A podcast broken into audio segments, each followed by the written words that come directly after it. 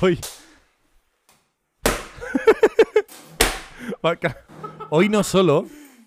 Hoy no solo se ha levantado y ha agitado el cinturón cual látigo como Indy, sino que hoy además, más allá de, de yo qué sé, de castigar a su mesa porque se ha portado mal con el látigo, Lo siento. hoy viene disfrazado de Indiana Jones. Pero al, al, al 100%. No le falta nada. Mm, no exactamente. Buah, ahora dirá, me falta el calcetín de color magenta. No, pero por ejemplo, he tenido un problema con, con un cinturón. vale. Eh, es que Indiana Jones lleva dos cinturones. ¿En serio? Sí. ¿Por qué? Lleva, lleva el cinturón militar, ¿de acuerdo? Con la hebilla dorada. Y cinturón militar es de estos que son correderos, ¿de acuerdo? Y no tienen agujeros, sino que la hebilla tiene como unos dientes que al apretarlos Muerden, retienen. Exacto, muerden lo que es la, la cinta. Bueno, pues este es del, del estilo de cinturón que lleva Indy. Tenía uno, he tenido un problema.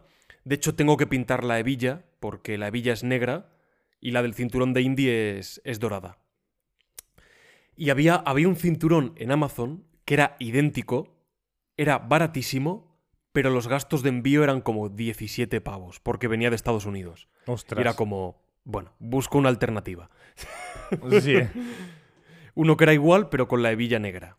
Prácticamente idéntico. Así que le tengo que dar un, un toquecillo. Y, y el segundo cinturón, que sí que es como el que llevo, ¿vale? Es un cinturón marrón. Bueno, depende de la película, varía un poco. El que yo he cogido es un cinturón marrón clarito. La hebilla era dorada y se la he pintado de, de plateado, para que parezca así de, de hierro. Entonces me falta Sí. eh, el látigo que me tiene que llegar y la funda del revólver. Vale. Con eso estaría todo. Bueno, y ya, ya solo te falta encontrar, en- encontrar el, el, el- Joder, el Santo Grial, te falta encontrar... Es que a lo mejor el Santo Grial está por aquí y todo, ¿eh? ¡Ojo! Bueno, y la secta Toy, tienes que derrotarla, si no ya, claro, si no ya no no eres Indiana Jones. Pero bueno, mira, hay varias cosas primero que aclarar, como siempre, porque los viajes al centro son un, son un programa en muchos sentidos bastante especial, ¿vale?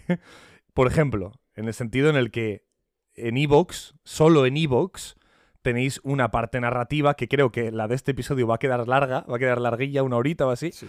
¿vale? Yo creo que sí. porque es una bomba de copyright, usamos música, usamos fragmentos de la película, todo de la película, porque Evox tiene un convenio y nos lo permite, pero todo el resto de plataformas no.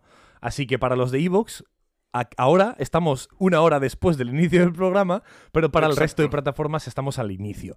Si queréis escuchar esa parte narrativa, que es nada más que un despliegue de edición, de, de- de locución y de, bueno, de, el arte del montaje, pues lo tenéis ahí en Evox Y de diversión asegurada. y de diversión asegurada. Lo tenéis ahí en iVoox y, y nada, a disfrutar.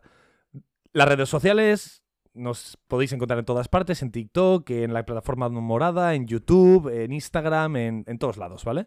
No, pero por ejemplo, a ver, En no Telegram. creo que en Twitter estemos. En Twitter estamos, sí. ¿También? Sí, sí, Joder. también, increíble, ¿eh?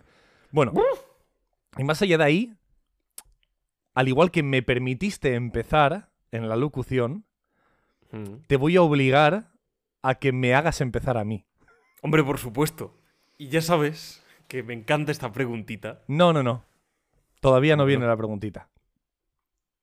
Yo, Pablo, Vale. yo quiero pensar, o me gusta pensar, Sí. que al igual que Johann Ludwig Burkhardt, ¿vale? Quien Ostras. descubrió la ciudad perdida de Petra, que además sale en la película, como Alexandra David Neal, ¿no? Quien viajó a la ciudad prohibida para los extranjeros, ¿no? La capital de Tíbet, ¿Qué? Lhasa. Eh, bueno, Indiana Jones a su manera, ¿no? Un personaje de ficción, pero heredero, ¿no? De todas estas historias. Os quiero pensar que de alguna manera, Pablo, tú y yo, aquí, a través de unas ondas de la radio, unos píxeles en la pantalla de un móvil, un ordenador, una televisión, desde donde nos escuchen, también somos herederos de ellos. Y estamos practicando, con ese espíritu aventuresco, esa arqueología. Pero en este caso, desenterrando los misterios del arte, del storytelling, y quién si sabe, si para alguno de los oyentes, revelando algunos datos que desconocían. Hoy, Pablo, no venimos a hablar de una película.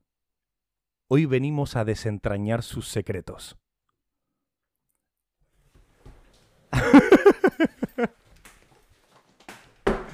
ya, otra vez, a dar latigazos. bueno, entonces, Ya está. entonces, Yo Hoy- dejaré de grabar. hoy es un día muy especial para ti, ¿no? Hombre, hombre, no lo sabes bien tú. ¿Cómo de Me especial? encanta esa intro. Gracias por esa, por esa bienvenida. Gracias. Buah. Gracias por aguantar la chapa. Uy, todavía queda la calavera de cristal. Eso te iba a decir. Y la chapa que te queda, porque y la que me queda. hasta el 30 de junio, hasta el 30 de junio todavía queda un mes, Carlos. Y estoy muy nervioso. Estoy muy nervioso. Estás nervioso, ¿eh? esta cuenta atrás, porque no deja de ser una especie de cuenta atrás. Ir grabando los programas, editarlos, subirlos, es como un cronómetro. Lo ameniza, Pues ¿no? anima todavía más. Lo ameniza un ¿Eh? poco también, ¿no? Exacto, sí, sí, sí. Bien. Y mientras tanto, pues voy consumiendo cosas de aventuras a fuego. Porque para mí es muy importante, es verdad, desde que era pequeñito.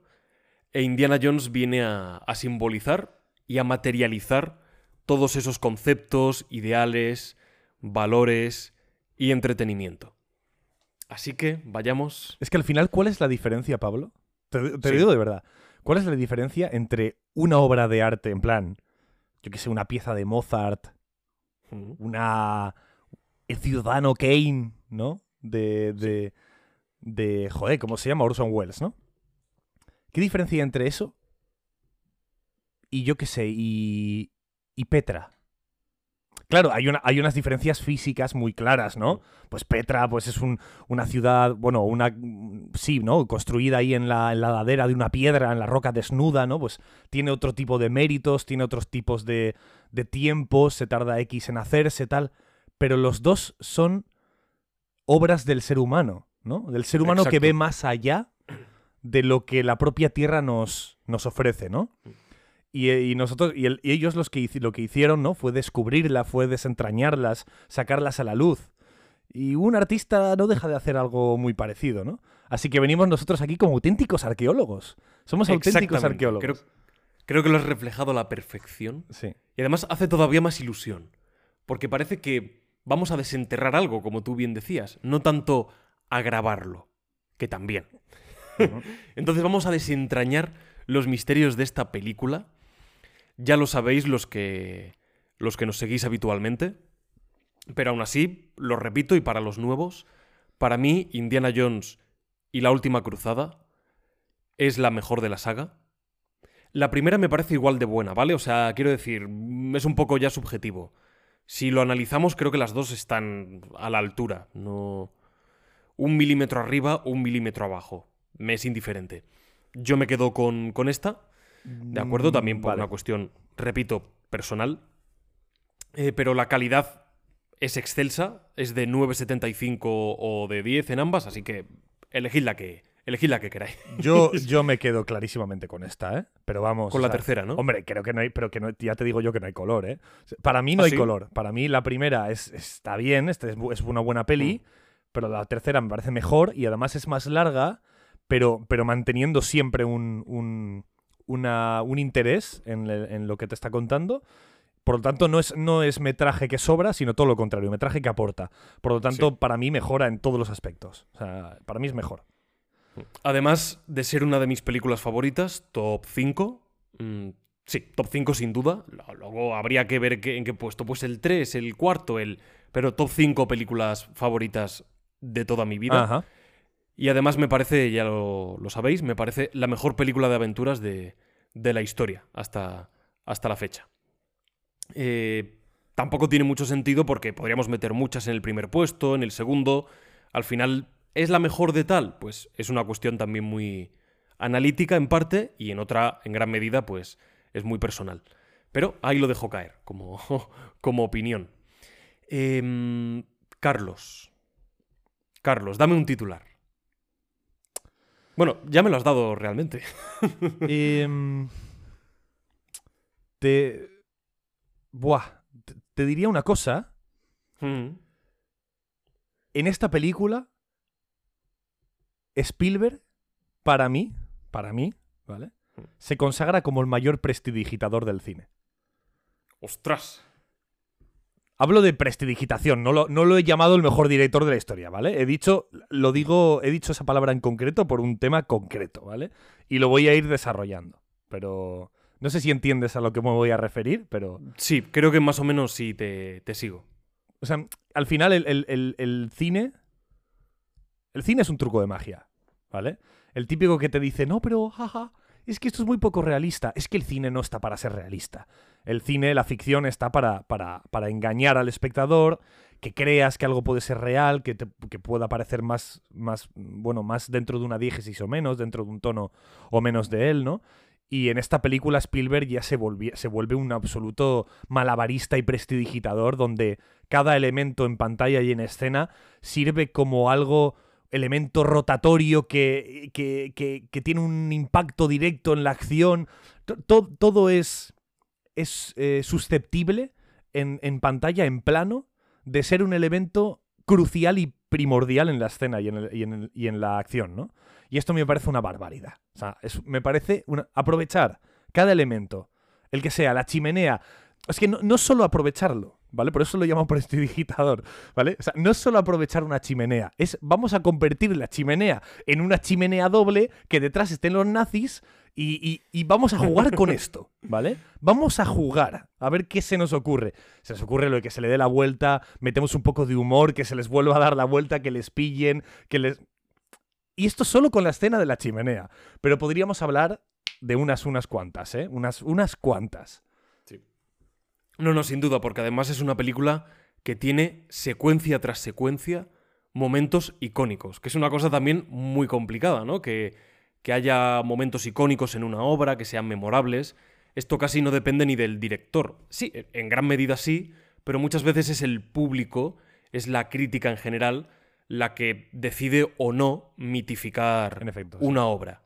Y de pronto en esta hay un montón de elementos que son fácilmente mitificables, tanto por el propio fandom que lo ha hecho, entre, entre los cuales me incluyo, como la propia habilidad y la prestidigitación, como tú bien dices, de, de Steven Spielberg y todo el equipo que le rodea. Claro está. Siempre lo focalizamos en Spielberg o en tal, pero, pero al final es un trabajo enorme ¿no? Hombre, de, sí, muchas, claro, claro. de muchas personas. Buah, pues eh, empecemos, empecemos por el empiece. Por el empiece, por el principio. por el, por el desierto cruz- de Utah. Por el desierto de Utah, la cruz de Coronado, el Monument Valley, que es lo que vemos en, en pantalla.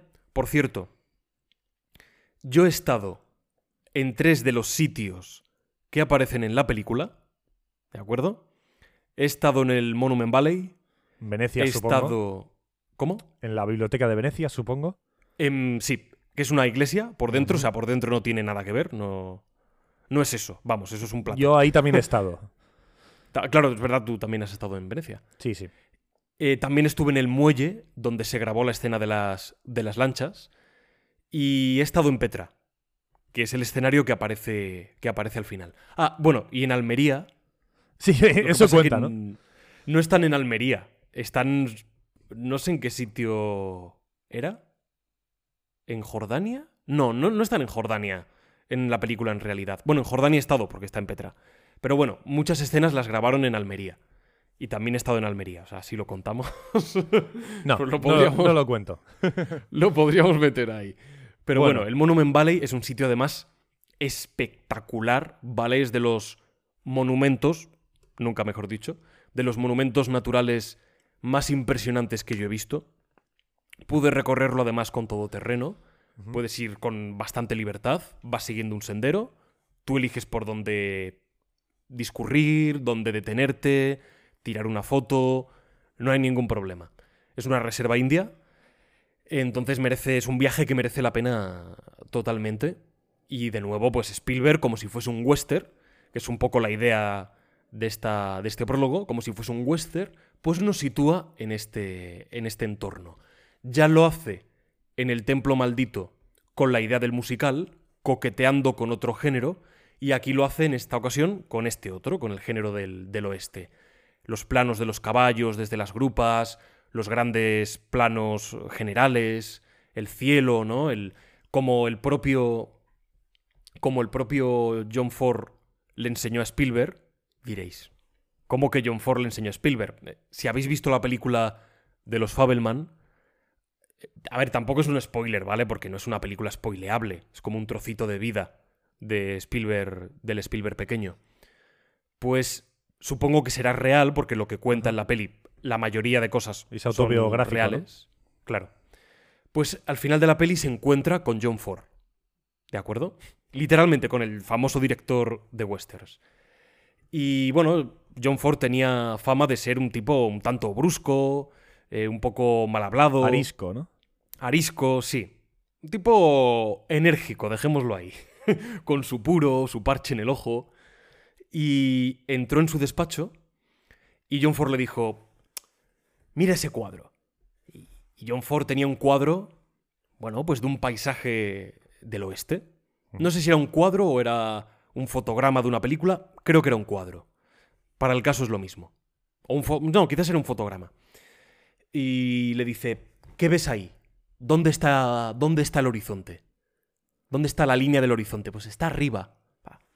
Y en ese otro cuadro, en ese otro cuadro, ah, pues, pues está abajo. Dice, si en el plano el horizonte está arriba, bien. Si está abajo, también es interesante. Pero si el horizonte está en el medio, es una puta mierda. ¿En serio? ¿Le dijo eso? Sí, sí. Esta fue, esta fue la lección de cine que John Ford le concedió a Steven Spielberg. y parece que lo aprendió y en estos planos, efectivamente, el horizonte o nunca o casi nunca está en el centro, siempre se eleva hacia arriba, se sitúa más abajo y según John Ford eso lo hacía mucho más interesante y con una perspectiva estética pues eh, mucho más impresionante. Así que aquí está ese pequeño coqueteo de Spielberg con el género. Bueno, y desde el principio, además, en esta escena, o en esta primera secuencia, ya tenemos los primeros. Los primeros usos de. Los primeros, las primeras bolitas del, del, del- del espectáculo de malabares, ¿no? Porque eh, yo. Yo vería esta peli con Spielberg eh, delante de la pantalla del cine, ¿vale? Así con las manos, ¿vale? Así, haciendo como un poco malabarismos. Todavía, al principio sin bolas, ¿vale? Al principio sin pelotas. Entonces, empieza la película y, aprovecha ese, esa idea de, bueno, eh, de coquetear con otros géneros, ¿no? Que ya le pasan una pelota. Ya le pasa una pelota, ya tiene una pelota para hacer malabares, ¿no? Pero lo mezcla con, vamos a generar por nues- nuestra primera eh, subversión de expectativas, ¿no? Vamos a enseñarnos toda esa comitiva ahí a caballo por el desierto, tal, no sé qué. Pues le pasan otra pelota, claro, porque tú en ese momento dices, ostras, una comitiva de caballos, tal. Increíble, no sé qué. Estos son los, los bandoleros del desierto, ¿sabes? Yo qué sé. Te, te imaginas cualquier cosa, menos exactamente lo que al final resulta ser. Que es que son unos niños scouts. Son unos scouts. Y además, le vuelven a pasar otra pelota a Spielberg. Porque po- podríamos acercarnos con la cámara y ya darnos cuenta que son scouts. Pero es que tampoco. Vamos a aprovechar el tiempo. Nos van a enseñar primero al líder. Y como el líder también va vestido de unos atuendos tanto pues militares, ¿no? De explorador, de tal, pues dices, todavía no entiendes muy bien que aquí son scouts. No, no, sigues Claro. pensando, guau, este es el líder de la comitiva, detrás están eh, Jack el sucio y no sé, y de repente te das la vuelta y son dos niños, o sea, son 15, 20 niños, con uno así gordito que se cae del caballo, tal, no sé qué, y dices, ¿qué, qué ha pasado? O sea, qué subversión de, de expectativas. Y esto pasa cinco minutos después otra vez, porque no sabes quiénes son estos dos niños. Te lo puedes Además, todo imaginar. el rato te preguntas, ¿pero Indiana dónde está? Claro, Indiana dónde está. Y puedes pensar, igual es uno de estos niños, ¿no? Lo puedes pensar, por supuesto, y estamos haciendo un flashback. Pero entra en una maldita cueva y abajo hay un señor con la chaqueta de cuero, con el sombrero fedora, y dices, me cago en la puta. Además, le ponen de espaldas con un plano sugerente, otra vez, jugando con nuestra expectativa, ¿no? Exacto. Otra pelota, Spielberg, otra, ¡ah! Ya tiene cinco, ya está, ya está jugando con cinco pelotas ahí delante de la, de la pantalla, ¿no? Y otra vez nos vuelven a demostrar que nos han jugado con nosotros, como espectadores delante de un prestidigitador, de alguien que, que te hace un, un- un truco de magia con una baraja de cartas, con una baraja de, de- de francesa, pues nos han engañado. Nos han engañado. Y como espectadores, aplaudimos. Totalmente. Porque la figura es la misma, la estampa es la de, la de Indy. Total. El verdadero Indy es el que está observando desde la altura de la cueva. Precisamente, como tú decías, es un niño o un adolescente, tendrá sus 15, 16 años, más o menos, interpretado por Fénix, ah, el apellido es Fénix. ¿Cómo se llama? Robert Robert Fénix, creo Ay, que ni es. idea. Míralo a ver. El, bueno, es, es un actor que en su momento tenía una pinta extraordinaria a nivel de, de interpretación, cualidades, y murió muy joven por una sobredosis. Ah, no Creo fastidies. que murió con... ¿Cómo? No fastidies. Sí, sí, con veintipocos murió. River Por se una llama. sobredosis. River Phoenix. River Phoenix, esto. Es hermano de Joaquin Phoenix. murió con 23 años. Ah, es con verdad. 23. sí. Es el hermano de Joaquin sí, sí. Phoenix. Lo vi el otro día, es verdad. Sí, sí, Es sí, su hermano. Ostras. Y bueno, la verdad que un, un verdadero drama. este que lástima. era, que era íntimo amigo de Keanu Reeves, me acuerdo. Una pena, la verdad. Eh, salió con Harrison Ford en otra película, En la costa de los mosquitos, donde precisa, precisamente era hijo de, de Indiana Jones eh, en, en esa película. Y el propio Harrison Ford lo recomendó para el papel. Dijo, oye, este chaval es muy bueno, este sería genial para interpretar, para interpretarme a mí de, de pequeño, de indie. Y por eso Spielberg dijo, oye, fenomenal. Y la verdad que el tío lo hace genial, o sea, lo, lo clava, tiene un carisma ya con, con muy temprana edad y teniendo que dar la talla, porque tienes que hacer de indie, aunque sea de pequeño, pero tienes que hacer de, de indie. Y está el tío sembrado, está sensacional. Mm, más allá de, de esta, Sí. bueno, de esta pequeña anécdota, un tanto desgraciada, centrándonos en la, en la película, ya vemos todas las claves, o bueno, una gran parte de las claves que identifican, de los rasgos que identifican al personaje de Indy. El tema cultural, el amor por esa arqueología, por los objetos antiguos, su conocimiento, la capacidad de la toma de decisiones, ¿no? Eh, ese carácter un poco de actuar y luego pensar, ¿no? Ya se me ocurrirá algo, ¿no? Y actúa un poco sobre, sobre la marcha, esa impulsividad.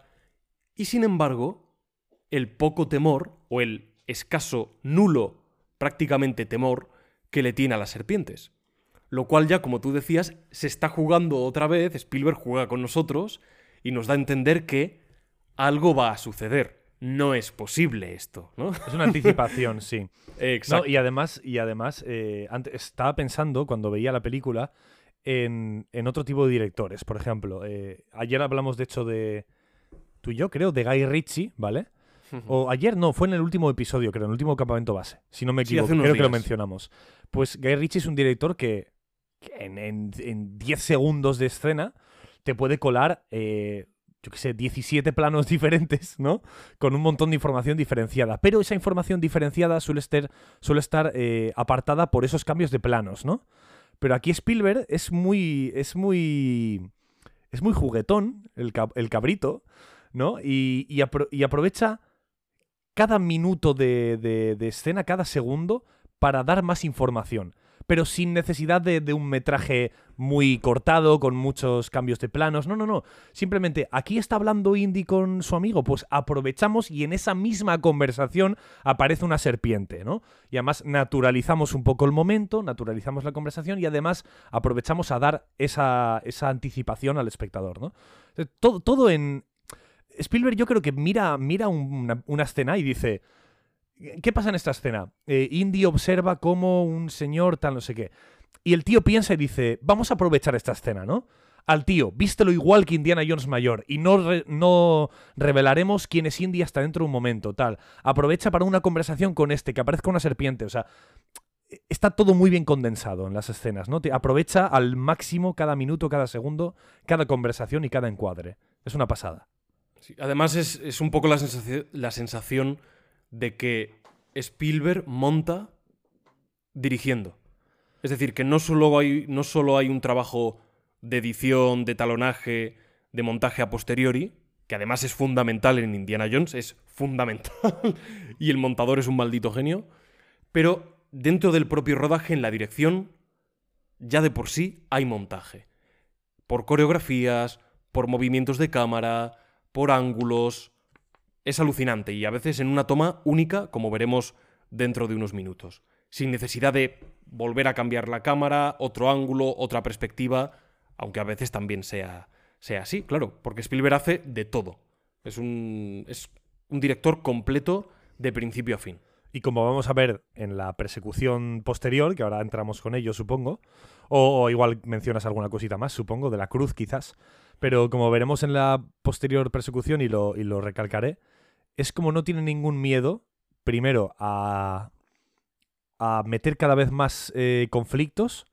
Conflictos, cuando hablo de conflictos, pueden ser también pues físicos, ¿no? Algún obstáculo que se plantea ahí en medio de, de la acción, ¿no? No tiene ningún miedo a meter más y más y más y más y más. Y bueno, esto también puede ser tema de guionista, no lo sé. Pero lo que sí te diría también es que, no, que es un, son unos expertos en que no sean demasiado... Eh, no sean molestos para el guion, para, el, Mm. para la trama, ¿no? Que no sea, tan, no sea difícil sortear ese conflicto que acabamos de presentar eh, para que nos pierda demasiado tiempo, ¿no? Sí, exacto. Por ejemplo, el Sí, está- ejemplo está era... todo muy bien medido. El ejemplo era el, el rinoceronte, ¿vale? Hmm. De- Qué bueno, que es- esa escena es genial. Hay un ti- el tío, o sea, eh, Indy ya tiene un tío de encima con un cuchillo a punto... antes de llegar ahí, Vale, sí, perdón. porque entra dentro de la persecución, Perdón, vamos a entrar ahora. Venga, Simplemente decir sí. que Indy coge la cruz, sale corriendo, le pillan porque, bueno, está, está trepando de vuelta a las alturas, pisa, no sé si es un madero o algún tipo de elemento del escenario que cruje y, bueno, pues sin más, le oyen y salen... Me salen detrás de sorprende que no sepas si es un madero o una tubería, ¿eh? Parece una tubería, pero no sé, no sé exactamente. No, no, no yo recuerdo. tampoco lo sé, ¿eh? Pero me sorprende Parece- que no lo parecía una sepas. tubería, pero yo decía, ¿hay una tubería ahí? ¿Por qué? No sé. Eh, sin más. A lo mejor la cruz de Coronado tenía sus necesidades, yo qué sé.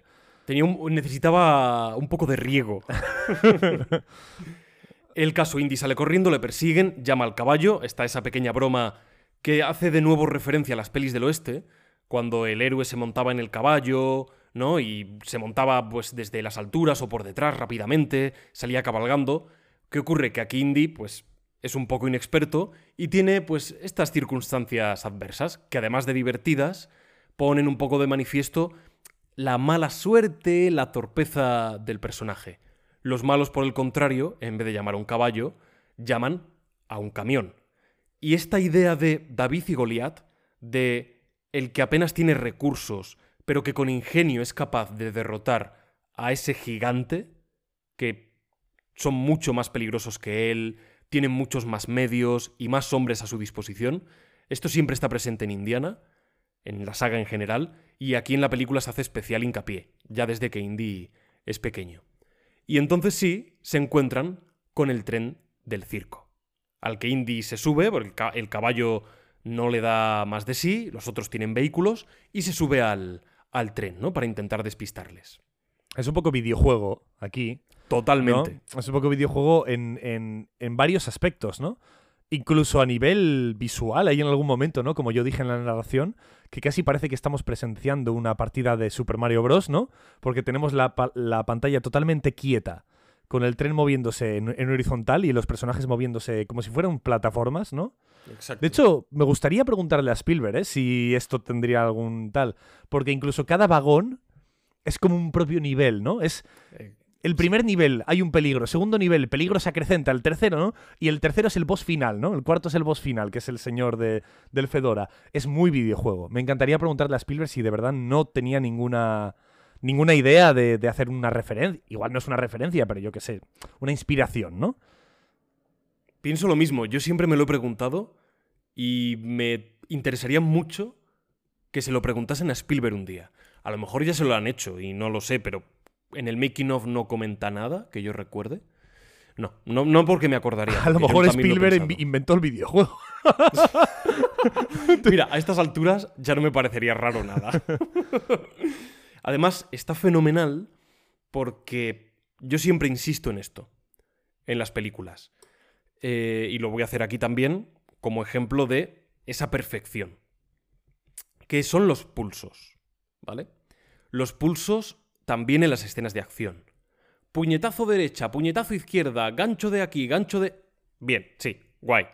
Pero la acción es más que eso, ¿vale? La acción es contra quién te peleas, dónde te estás peleando, qué, qué te rodea, o, o mejor dicho, qué rodea a los personajes, y cómo esos elementos intervienen o no en dicha pelea.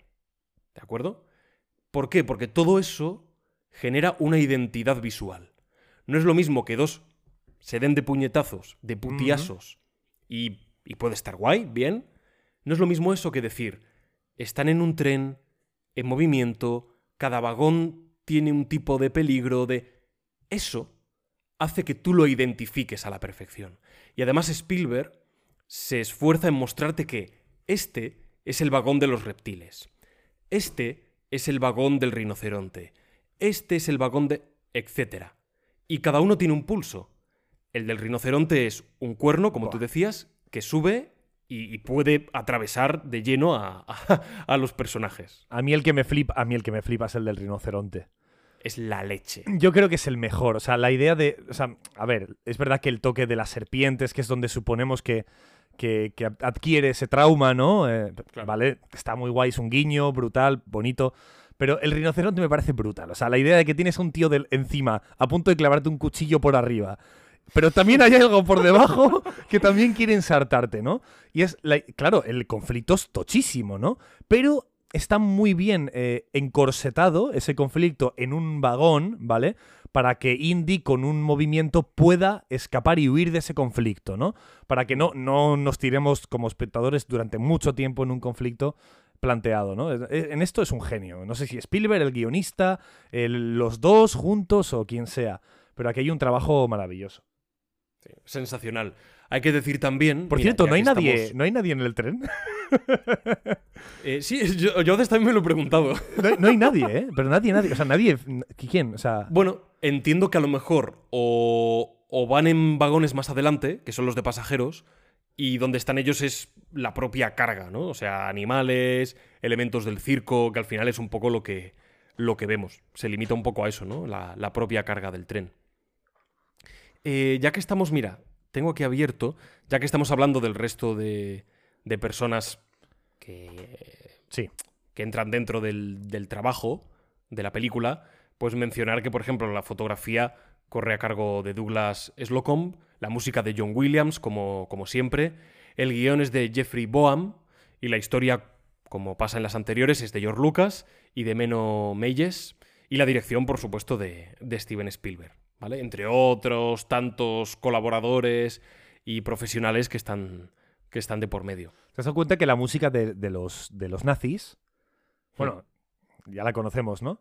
Y la música de los nazis eh, es exactamente igual que la de, la de Star Wars, la de la fuerza, ¿no? Sí, se parece mucho. La, la, la, la, la, la, la. Y aquí, aquí- y aquí es donde, aquí es donde hay un cambio, ¿no? En la otra es la, la, la, la, la, la, la, la, la, la, la, la, la. Es, exactamente igual. De hecho, podrías hacer Tiene algo de. Darth Vader también, tiene ahí un toque similar. John Williams en estado puro. Como tú decías, me encanta el momento de las serpientes, porque es un ejemplo más, y veremos otros muchos, de que el conflicto externo e interno siempre van enlazados.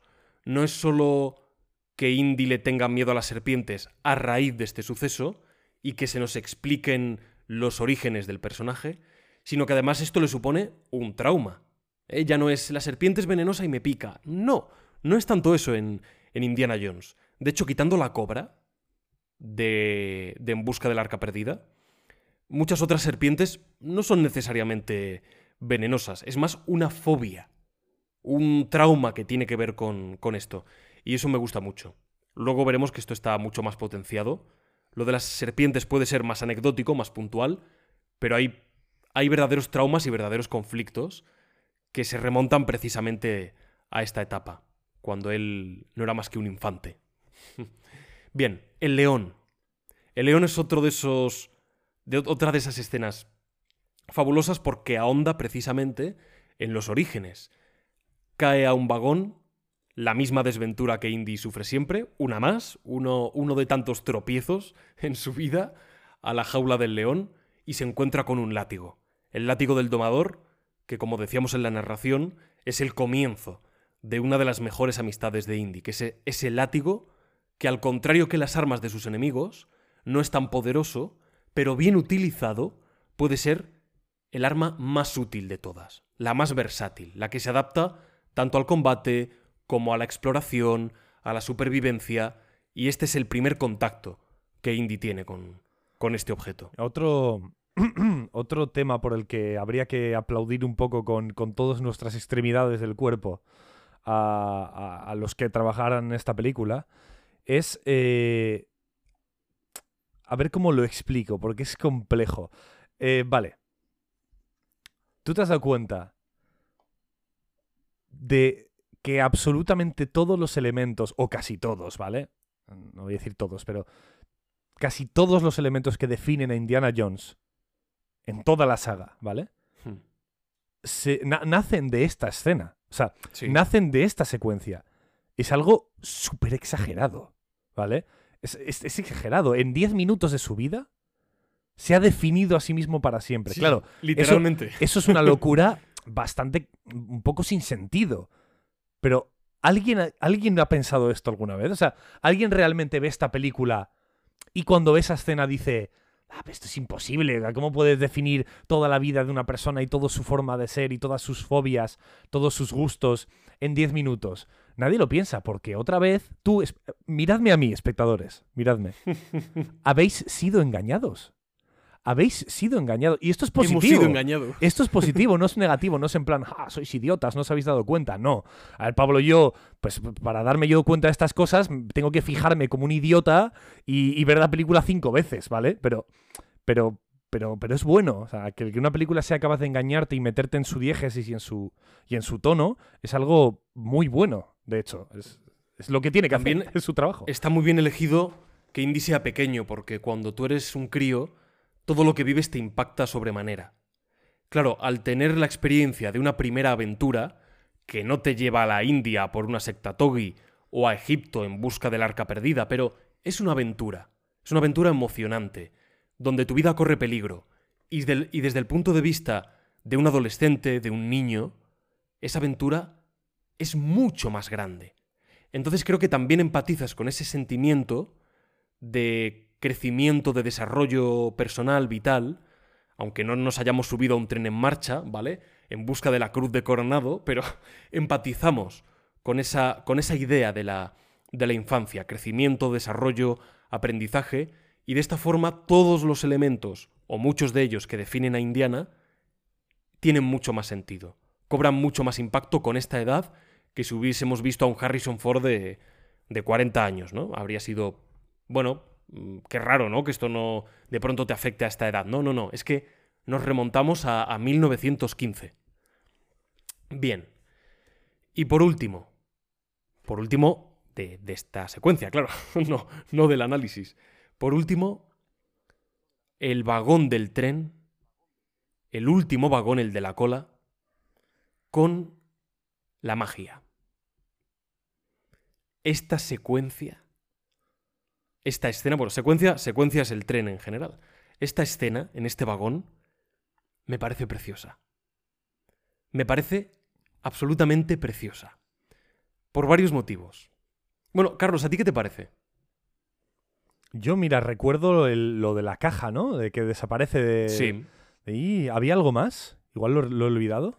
Se mete en la caja porque no puede abrir la puerta. El hombre del Fedora entra, le dice, oye, chico, que te, o sea, que te he visto entrar ahí. Y de pronto la caja se abre e Indiana no está. Y Indy está corriendo por las, por las vías. Esa es la, esa es la escena. Vale, vale, es que, es que de, de pronto me has dicho esa secuencia del, del vagón de magia y yo pensando, joder, a lo mejor hay 17 trucos de magia más dentro del vagón y no me acuerdo, ¿sabes? No, es no, eso, sí. en esencia. No, Es sí, eso. a ver, es como muy gracioso, ¿no? Es como... Es, es justificar de una manera muy, muy original el, el- una escapada, ¿no? es, A no mí sé, me parece- una locura. Me parece preciosa. Por varios motivos. Uno, es innecesaria. No, no, por supuesto. ¿A qué me refiero a que De hecho, cualquiera puede venir y decirte, ¿de verdad Indiana sabe hacer el truco? Es muy Claro, es que susceptible, ¿no? De ese comentario. La clave no está ahí. Entonces, para que, para que todo el mundo me entienda, cuando digo que es innecesaria, ¿De qué hablo? ¿De que está mal ejecutada? ¿De que carece de lógica dentro de... No, no, no, no, no. En absoluto. Cuando digo que es innecesaria, es que ya hemos tenido la suficiente acción, la suficiente peripecia y obstáculos como para que en este punto los guionistas digan, bueno, se mete aquí en el vagón, hay artículos de magia, a lo mejor le tira alguna cosa al malo que le persigue, abre la puerta, logra abrir la puerta después de forcejear un poco tal y salta, ¿no? Antes de que los otros le atrapen, imagínate, ¿no? Y, pues ya está, pues estaría fenomenal. y tendría lógica y nadie se preguntaría nada. Pero no. Alguien ha dicho, no va a finalizar así. Va a finalizar metiéndose en una caja en el almacén de magia y desapareciendo. No era necesario. No es un atajo de guion que te permita huir. No, no. Tenían muchas otras cosas mucho más fáciles para hacer. Pero han decidido no hacerlas. Y yo me pregunto, ¿por qué? Para mí, el significado de esta escena, más allá de la propia peripecia del ingenio de Indy, que también tiene que ver con una cuestión muy temática con la película y con la saga, que es que Indiana siempre la puede liar, porque vemos más tarde que la puerta se abre. El malo la abre, forcejea un poco y. bueno, y la puerta cede. Indy no es capaz. De nuevo, en una desventura. en una desventura que se extiende a toda su vida. Pero siempre tiene unas en la manga. Siempre va un poquito por delante de ti. Ya no solo del villano, sino de del propio espectador. Y ese truco de magia, para mí es la forma de representar el ingenio, la osadía, la magia que Indiana lleva consigo, ¿vale? Esa suerte que incluso en Uncharted, a modo de homenaje y de mecánica, está representada. En Uncharted, cuando se nos pone la pantalla en gris y aparecen marcas rojas, cuando estamos recibiendo disparos, no es que nos estén disparando, Mejor dicho, no es que las balas nos estén impactando. Lo explicó el propio, el propio creador. Es que las balas cada vez nos pasan más cerca. Hasta que nos matan de un disparo. En Nancharte te matan de un tiro de dos. ¿Vale? Eso simboliza que las balas te pasan de cerca. Es una referencia a las películas clásicas de aventuras como Indiana Jones, donde las balas no llegan a tocar al personaje. Hasta ya un momento muy, muy, muy crítico. Es esta misma idea, siempre por los pelos, siempre con un truco, siempre con unas en la manga que va por delante de todo el mundo, espectadores, protagonistas y enemigos. Y además, la película en, en general, y el tipo que la hace, Carlos, tú lo has dicho al principio, es un mago. Es un mago. Indiana Jones es un truco de magia gigante. Es un prestidigitador. Exacto. ¿Qué mejor manera de representarlo que con una escena tan entrañable, tan misteriosa, que te hace preguntarte un montón de cosas, cuya respuesta no está tanto en una realidad objetiva, palpable, fácilmente explicable, no, no está tanto ahí, sino más bien en el trasfondo que tiene. Y lo ejemplifica de nuevo la sonrisa del tipo del sombrero. En vez de estar cabreado, porque ha huido con su cruz, este maldito muchacho, sonríe. Sonríe porque en el fondo, de alguna manera, se ve identificado. O le gustaría ser él, como a los propios espectadores nos gustaría ser Indy. Nos gustaría hacer eso, nos gustaría tener esa pericia. Y por eso, estar con el ceño fruncido, ofuscado, sería engañarse a sí mismo. Y el villano prefiere sonreír porque sabe, y lo veremos ahora en la siguiente escena, sabe que de alguna manera hay algo auténtico, hay algo entrañable en lo que acaba de ver. Bueno, de hecho, no es, ni malo, ¿no? O sea, es. ¿No? El personaje. El. Sí, digo el malo porque, bueno, es el antagonista, ¿no? Realmente no es, un villano. Pero bueno, es la figura que se antepone a, los objetivos, en este caso, de nuestro héroe. Y conocemos llega corriendo a su casa. Yo, yo, A ver, ¿Qué pasa? Yo se me estoy riendo, o sea, por favor, no lo digo para, lo digo para tocarte un poco las pelotas, pero simplemente ya, para, ya sé lo que, para que lo sepas. Es increíble, o sea, es, es para, para los que nos conozcáis y los que no nos conozcáis, antes de grabar estas cosas, siempre hacemos una estimación. Siempre hacemos una estimación, en plan, pues yo creo que vamos a tardar dos horitas, tres horitas, horita y media, ¿vale? Yo esta vez lo tenía clarísimo, dicho, esta tertulia es posible que dura, dure entre tres y cuatro horas. Lo he, di- lo he dicho tal cual. Y Pablo ha dicho, nah, yo le he hecho dos horas. Y yo, Pablo, en el, te recuerdo que en el Templo Maldito no llevábamos ni por la mitad de la peli y ya llevábamos dos horas, ¿vale? Y tuvimos que empezar a correr un poquito por el análisis, ¿no? Y, y Pablo ha dicho, nada, dos horas. Efectivamente, no hemos terminado la intro. Llevamos 46 minutos De prólogo, eh. de prólogo de película. O sea, lo mejor esto dura cinco horas. Eh, y no, No, lo digo, no, y no lo digo, y no lo digo porque no me apetece, ¿eh? Adelante. Hoy a tope. Bueno, la escena del tanque, Carlos. ¿Te imaginas? No, no. El Santo Grial, ¿cómo te, te mola? el- No. No, no. Bueno, los créditos, la verdad que muy guay hacia el de horizonte. verdad que hoy hasta las cinco, cinco horas, no, no tengo problema. No, no, no, no, no, tranquilos. Tranquilos, te- eh, yo no tengo, yo no tengo problema. ¿eh? Llega a casa de su padre. A su casa, porque al final Sí, él, bueno, vive, claro. él vive allí, claro. Vemos en el buzón John, se nos está ya ubicando. Papá, papá, llega gritando emocionado. Y aquí viene uno de los, una de las primeras decepciones, que nos hace empatizar todavía más con Indy. El padre está desprovisto de rostro, sabemos quién es, ¿vale? Y en los trailers anunciaban San Connery. O sea, no, no es un misterio, no se trata de...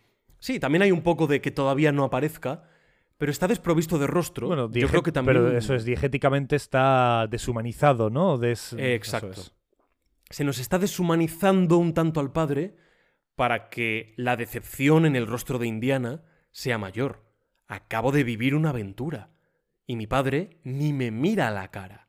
No solo que no me mira, es que ni le vemos la cara, ni nosotros, espectadores, le vemos el rostro.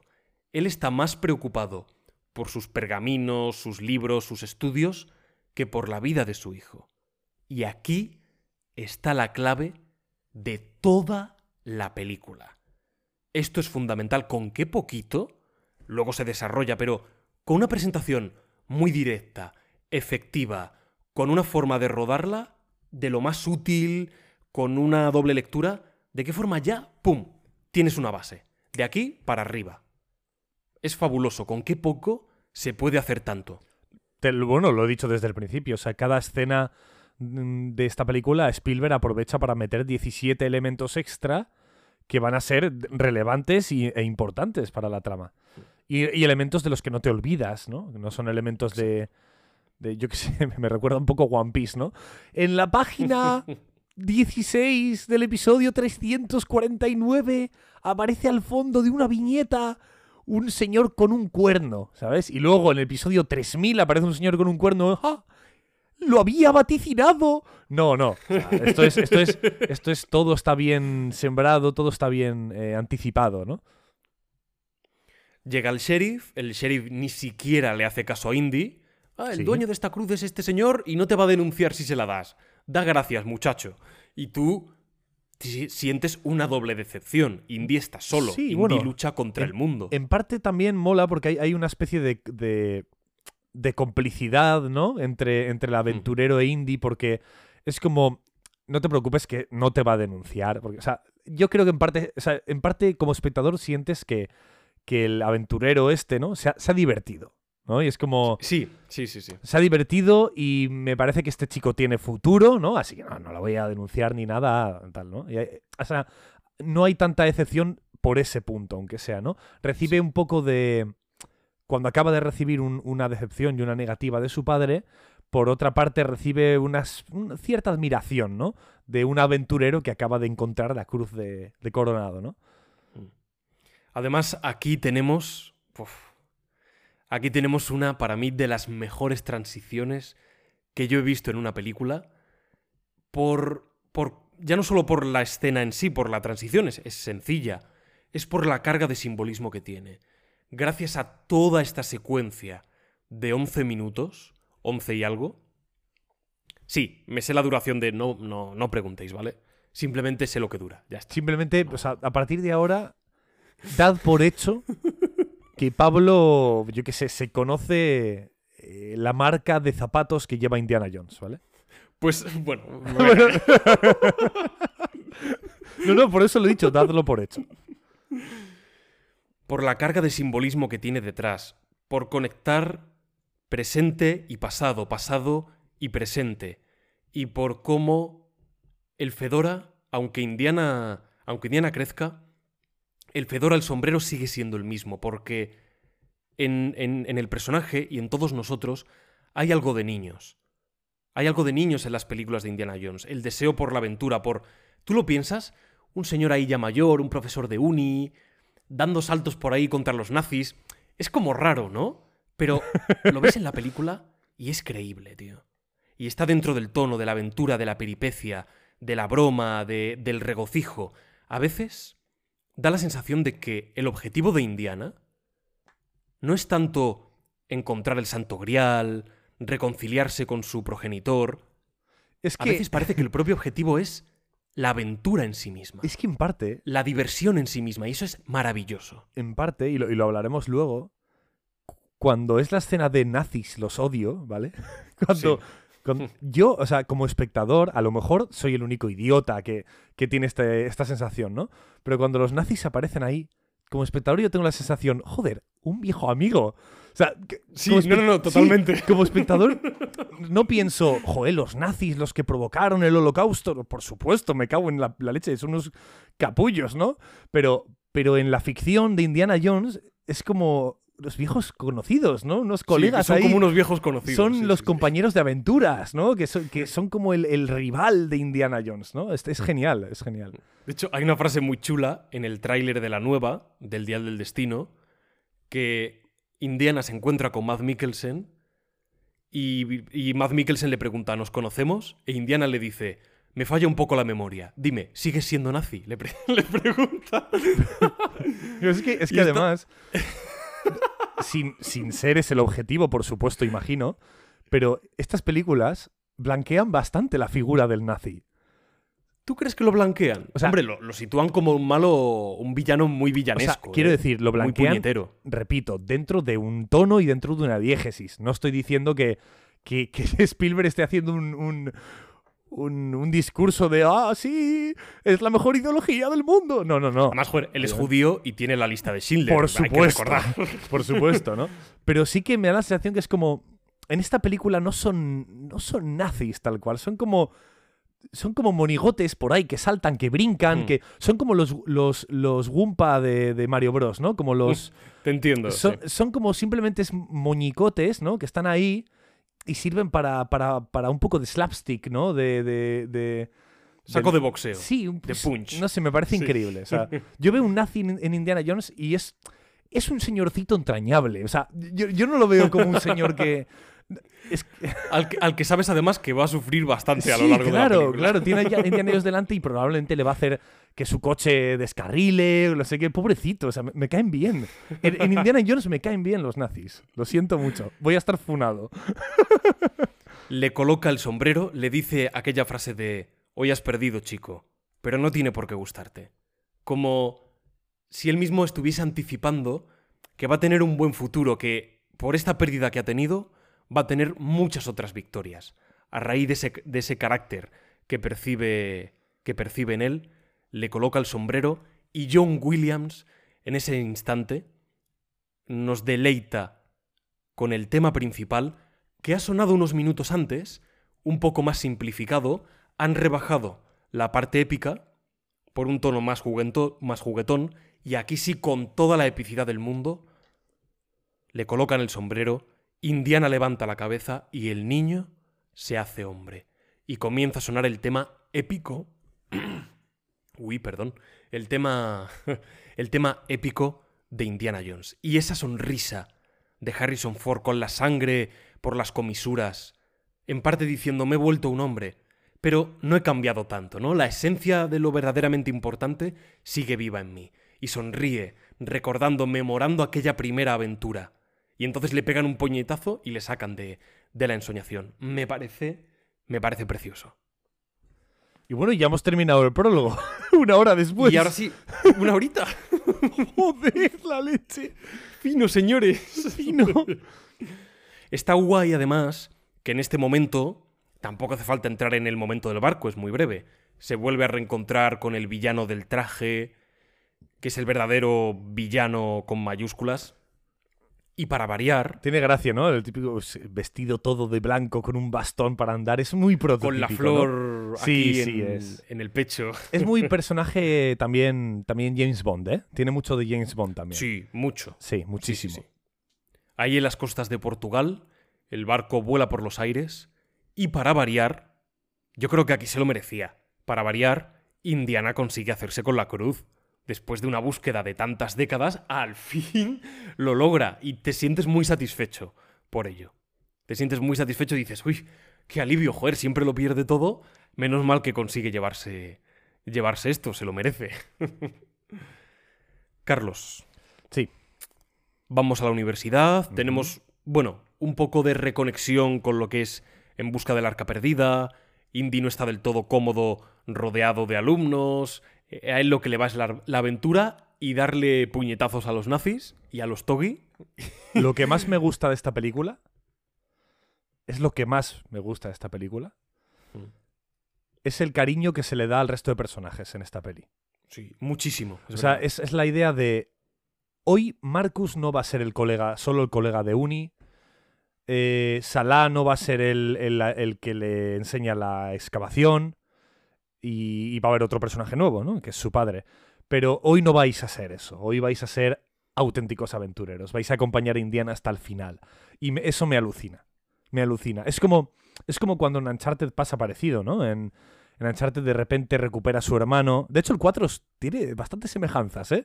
El 4 con el. Sí, es cierto. Con, con la última cruzada. Tiene muchas diferencias también. Pero cómo se van a. Se van uniendo más personajes a la causa, ¿no? Sully aparece, luego aparece después la mujer, E- Elena, que se une a la expedición. O sea, me gusta mucho. Porque Indy estaba un poco. No, no solo, porque en la segunda tiene a Tapón, ¿no? En la primera tiene a Marion y tal. Pero aquí noto que de verdad está rodeado de sus mejores amigos, ¿no? De las personas que realmente quiere tener cerca. Me encanta. Es, si cabe, es más entrañable Sí. en la tercera, en la relación con los personajes. Mucho más. Sí, sí, sí. O sea, entiendo, y, el pres- y Marion está muy bien, Tapón está muy bien, pero la relación que tiene con cada uno de los personajes de la tercera película es espectacular. Marcus ya no es el típico, es un personaje cualquiera que está ahí, bueno, que siempre nos ha caído bien, ¿no? Es un personaje que siempre que ha aparecido, un tío majo, que se lleva bien con Indy, con, no sé, con buenas intenciones, pero aquí vamos a conocerle mejor. Es un poco despistadete, es un poco, un poco demasiado buenazo, que le, le- le engañan fácilmente, y eso Tiene esa vis cómica. ¿Eh? Tiene esa vis cómica también. eso que, que resulta un poco desenfadada. Está muy bien. Y Salah lo mismo, ¿no? Le conocemos aún incluso mejor y nada, increíble. Espectacular John ¡Padre Rhys. de Indy! ¡Teme la mano! Increíble John Rhys Davids, mi- mi- que, le- que yo le amo por... Iba a decir por doble partida, pero es que yo le amo principalmente por ser Gimli, ¿no? Entonces le... ¡Qué facilidad Sí. para ser carismático! Sí, sí, para embutirte en cualquier personaje es, es fabuloso, tío. Es fabuloso, sí. Es fabuloso. Una curiosidad que no he dicho. Eh, Harrison Ford tiene una cicatriz en la barbilla, en Ajá. el mentón. Diréis, "Ah, vale, gracias Pablo. Es un dato sin el que yo ya no está, podía podemos vivir. terminar el podcast. Bueno, hasta la cima del entretenimiento.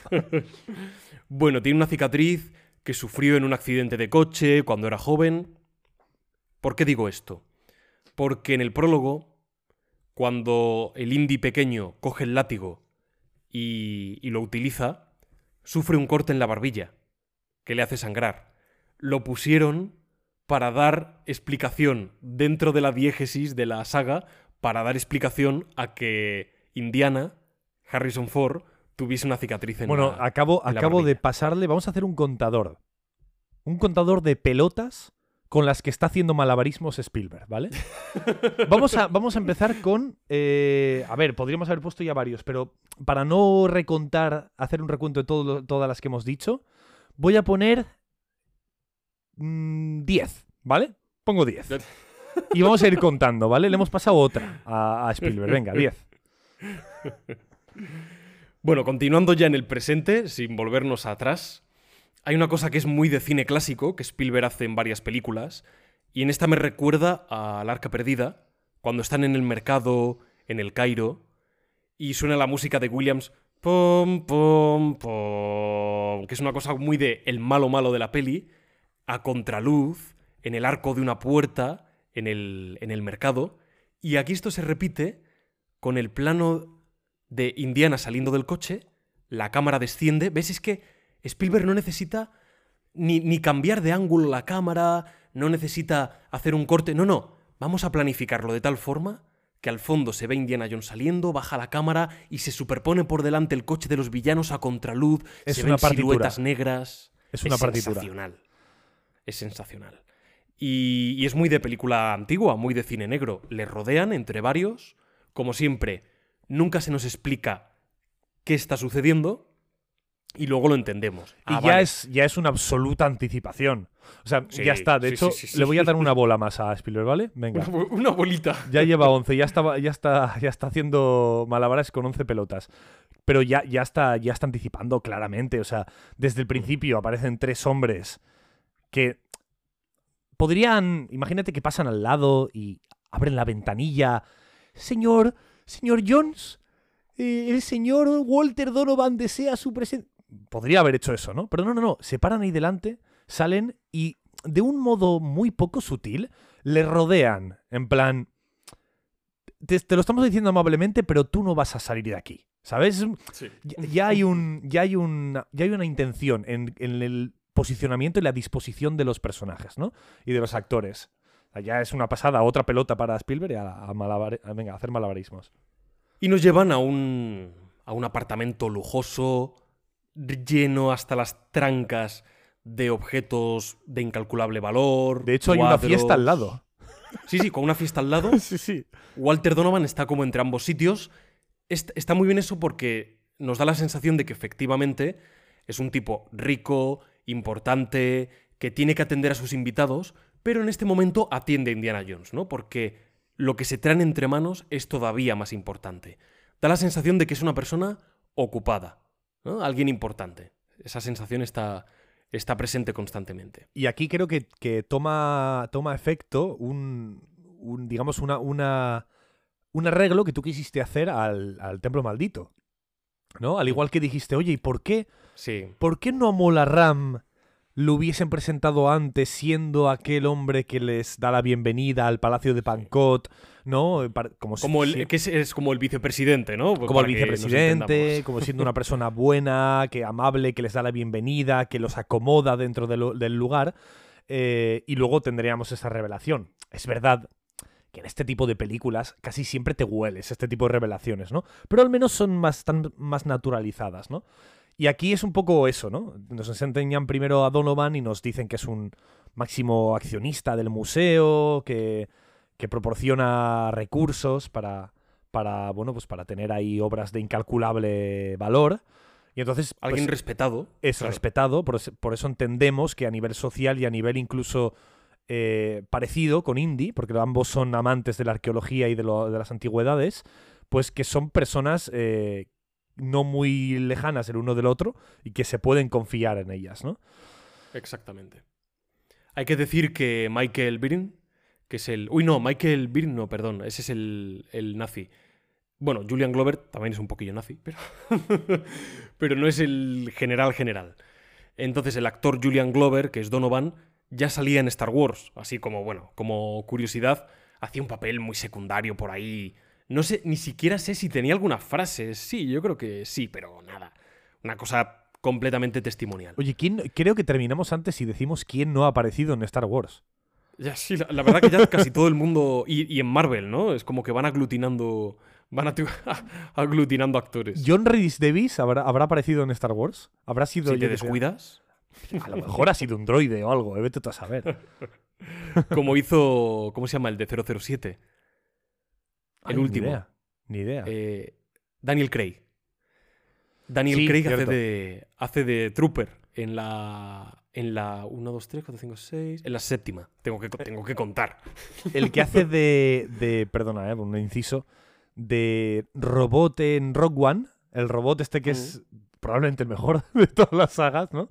De Star Wars. eh, ese es el que hace de, de Mr. Nobody en Doom Patrol. Este, Ah, sí. actor, es, este actor es buenísimo, no sé cómo se llama. Ostras. Tengo que mirar cómo se llama porque es, es conocidísimo. O sea, a nivel de, de- de cara, le pones cara seguro. Ay, ¿cómo se llama Joder, este macho, señor? la, la gente que hace de robots y troopers en algunos momentos es- Alan es- Tudyk. ¿Te suena Alan Tudyk? Ah, sí, hombre, claro. Bueno, sí, sí, sí. Buenísimo. Pues este. Sí, sí, sí, joder. Qué guay. Molan Mira, este yo, lo de- cogería, yo lo cogería como malo de. Indiana Jones. Me gusta el perfil que tiene Alan Tudyk. O sea, me Mm, gusta. Pegaría, sí. sí. Sí, me mola. pegaría. Es que para ser malo de Indiana Jones hay que tener un perfil, hay que tener un poco cara de, de malo. Sí, sí, sí. hay que tener un aire. Bueno, aquí se nos explica básicamente lo que es el, el objetivo de la película, ¿no? Hemos tenido ese prólogo, estamos aún en el, en el primer acto. En Indiana Jones siempre se alarga y luego se acelera más la, la acción por ese prólogo, ¿no? Que es como una, una introducción, una primera aventura, que da además la sensación de que Indiana es alguien que, tiene mil historias por contar y mil, mil vivencias. Aquí en una escena se nos explica un poquito todo. Además, me gusta que no solo sea un diálogo, sino que se apoyen en elementos físicos. Oye, que hay una tablilla, que tú puedes identificar visualmente, que te cuentan una leyenda y aquí está el libro donde se, se describe la leyenda del caballero, del tercer hermano que encontró el grial. Esto Cosa está muy bien. que no tiene el Arca de la Alianza. Por eso te digo que es- hay, hay muchas cosas que son bastante mejores en esta que en la primera. De hecho, Bueno, pero en el arca lo que está guay es que en el momento en que llegan los de la CIA, eh, Indiana es como que hace la clase explicándoles el cabezal, saca el libro con la foto del arca de la alianza, ¿no? En plan, según las crónicas, pues cuentan no, que era sí, así. está Hay bien, algo de misterio pero, también. pero me- ya, pero me resulta menos dinámica la escena y bastante más aburrida. Em, ¿Ah, sí? me- mm, tengo, siempre tengo la sensación en esa escena que tengo que estar más atento, de verdad, para entender lo que Ah, dicen. me da un poco más de pereza. En cambio, entiendo perfectamente que hay una tablilla ahí, que hay algo importante que decir. No, me- no, no hace falta ni que me lo verbalices. Porque solo con la puesta en escena ya entiendo lo que está pasando, ¿vale? Y luego cuando yo cuando, cuando Indiana diga el grabado reza y, y lo lee, y pues, pues ahí estoy atento y veo a ver qué dice, ¿no? Pero no tengo que estar muy atento a lo que me dicen para realmente entender la situación. Ya la entiendo por, de antemano. Y eso está muy bien. Además, tenemos el detonante y el primer punto de giro al lado el uno del otro. El detonante es como, Buah, de pronto hay unos hombres misteriosos que le rodean, le llevan a... y le explican que es que, mira, el santo grial lo estamos buscando, tal, va. Y el primer punto de giro es, pero tu padre, que es el que se estaba encargando de esto, ha desaparecido, ¿vale? Entonces es como, el objetivo de Indiana no es tanto encontrar el grial, porque parece que no le interesa, de hecho, rechaza la propuesta. Le dice, se está equivocando de Jones, el experto es mi padre. O sea, está rechazando encontrar el santo grial.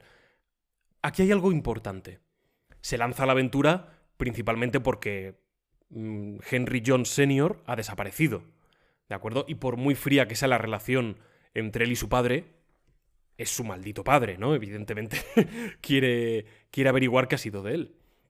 Pero está muy bien porque hacia la figura del grial, mm, Indiana siente cierto rechazo. Al mismo tiempo que se ve atraído por ella, porque lo veremos luego, cuando baja a la tumba del caballero, su rostro es de, como dice Elsa, risueño como un colegial. No puede evitar emocionarse. Es lo que más le ata, ¿no? A su padre. Esa sensación por la arqueología, por la historia, por preservar. Pero también luego rechaza. Es como, no, yo quiero. No, no, no, yo no quiero encontrar el grial. Yo, yo quiero salvar a mi padre. Porque está relacionado precisamente con esa infancia donde el grial, la obsesión de su padre por el objeto, era mayor que por su propio hijo. Entonces hay una dicotomía. Y esto está muy bien. Entre el rechazo, la aceptación, la búsqueda, la desilusión. Y al final todo se va. se va acompasando. Pero ya lo tenemos aquí, con ese primer rechazo. Venecia.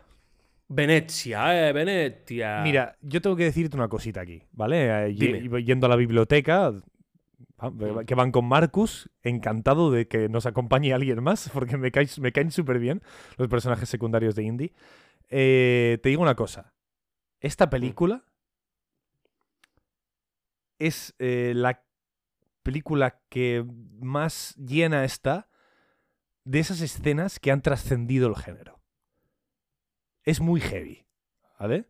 Ya, o sea, ya, ya la escena de la biblioteca, dime cuántas escenas como la biblioteca han surgido en películas de aventuras y de misterios, de, de arqueología y de búsquedas y cuántas escenas de este estilo.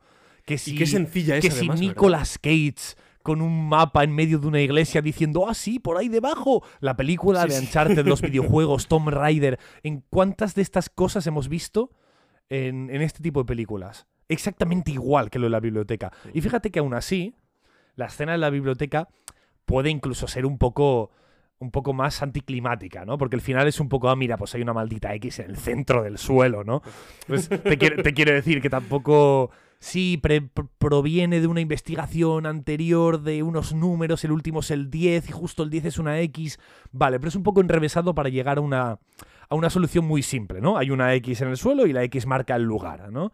Luego el resto, otro tipo de películas, otro tipo de, de juegos como Uncharted, ¿no? Eh, es que es el vivo reflejo de Indiana Jones, por eso decimos tanto Uncharted, ¿no? Eh, los, los, digamos, lo, no están tan simpli- simplificados, ¿no? Se hacen un poquito más complejos los, los puzzles, pero esto es absolutamente el inicio de todo. O sea, ¿cuántas Claro. escenas como esta hemos visto así? Y vamos a seguir viendo. Una pasada, una locura. Además, Indiana Jones tiene la habilidad, Indiana Jones digo la saga, ya no solo el, personaje, para intentar condensar todo, ¿no? Claro, es una película de aventuras, de investigación, pero es muy una película de acción. Entonces, tienes que detenerte con cada elemento lo justo y necesario, no demasiado en cada, en cada cosa. Hombre, podría ser, dependiendo también del instante, que se dilate más o menos, ¿no? Pero intenta ser siempre muy equitativa en el tiempo que le concede a cada uno de los, de los momentos para detenerse a una conversación, para una escena de acción, para una persecución, para etcétera, ¿no? Reparte muy bien, muy equitativamente los, los minutos. A mí Y como siempre, me habría gustado más, o sea, más, eh, eh, más estrujón de cabeza para llegar a la a mí solución. también, porque a mí me gustan ese tipo de, de rompecabezas. A mí también. O sea, a mí Ah, la, idea, la idea de. Por ejemplo, eh, es que, es que he recordado literalmente la escena de la Biblioteca Nacional, de, de la búsqueda, ¿no? Sí. En, que, en que tienen un número de sitio, ¿no? De localización. De, de- de una biblioteca enorme, ¿no? De, ¿De dónde estaba eso? En Washington, ¿no? La En biblioteca. Washington, sí. ¿La biblioteca qué es? ¿La biblioteca estatal? O, no tengo ni idea lo que es, pero bueno. O, No recuerdo, sí, No lo algo sé. así. pero una biblioteca tiene como zonas prohibidas, ¿no? Zonas que solo Mm. puedes entrar ahí con una autorización militar, eh, gubernamental, lo que sea. Y ahí hay una escena que tampoco es muy, muy, muy tocha y ni se han estrujado el cerebro increíble, pero hay unos 6, 7 minutos ahí de peripecia de no, eh, pero, pero seguro que has buscado bien el número y está escondida detrás de una contraseña que tienen que lucubrar por unos versículos de un libro de... e- Eso me flipa. Y A mí, aquí, a mí esto también me gusta. Aquí me faltaba un- ese poquito, ¿no? Pero también es que a lo mejor es de, la- de las primeras veces, ¿no? Que tenemos este, este elemento representado de esta manera en el cine, ¿no? Conocemos además a Elsa Schneider. Que sí, es que la- quiero hablar de ella más adelante. Yo no voy a hablar mucho de ella hasta ¿No? más adelante. ¿En no, porque te- sí, porque tengo que. Porque ahí lo que quiero decir viene mejor más adelante. Vale, de acuerdo. Yo sí voy a decir un poquito. El tercer personaje femenino de la saga. Me gusta porque los tres femeninos han sido muy diferentes. Muy, muy diferentes. Hemos Opuestos. tenido. Opuestos. ¿Eh? Opuestos. Sí, hemos tenido a Marion Ravenwood, que es una tía de armas tomar, ¿de acuerdo? Brusca, aventurera, mal hablada. Es, además, es el personaje al que más cariño, el personaje femenino al que más cariño le tienen los, los seguidores. Por eso sale en la cuarta y por eso seguramente vaya a salir en la quinta. Casi seguro. De hecho, yo tengo mi propia teoría. Yo creo que. Yo creo que se han divorciado o algo así. Para aportar ahí conflicto al, al personaje. Pero bueno, esto ya es otro, otro tema. Tengo yo esa, esa sospecha. En plan, Tenemos o a sea, Willy es en plan, Scott. todo lo que se dijo en la cuarta ya no está, ¿no? O sea, no tiene No, ni y- hijo, ni se han divorciado. O sea, Sí, sí, dice. O sea, no, no, no. Em, a Matt le mencionan. Sí, pero Por por, eso, por eso te quiero decir, no, no, no me refiero que, que no exista la cuarta, sino Ah, que ah, vale, todo lo que se ha planteado en la cuarta lo han destruido en la quinta, ¿no? Es como sí, que lo han roto. Matt está, pero pero existe, pero bah, ya no está. Eh, la con la otra se casó, sí, se casó, pero ya está divorciado. Yo, yo tengo esa sospecha, no lo sé, ¿eh? no, no, no me he comido ningún spoiler, pero yo creo que al hijo se lo cargan y en las fechas en las que estamos, en la peli, yo creo que van a decir murió en Vietnam y que aportará cierto conflicto al personaje de Indy, porque como es mayor, yo creo que la perspectiva del personaje es mi vida se está acabando. Ojalá viajó, las- viajó en el tiempo y se quedó atrapado en el Imperio Romano, por eso lo van a recuperar. ¿Te imaginas? Yo creo que la perspectiva del personaje es esa, es me estoy haciendo mayor, me jubilo y todo lo que he construido en mi vida personal se ha destruido. Yo creo que eh, va a ser un punto de partida y me parece un punto de partida muy bueno, no lo sé, pero tengo esa sospecha. Vale, tengo vale. esa sospecha. Por lo que se ve en el tráiler y, y demás. Pues Elsa Schneider, la tercera. Y bueno, Willie Scott, que está en las antípodas de Marion Ravenwood, vamos, no, no tiene nada que ver.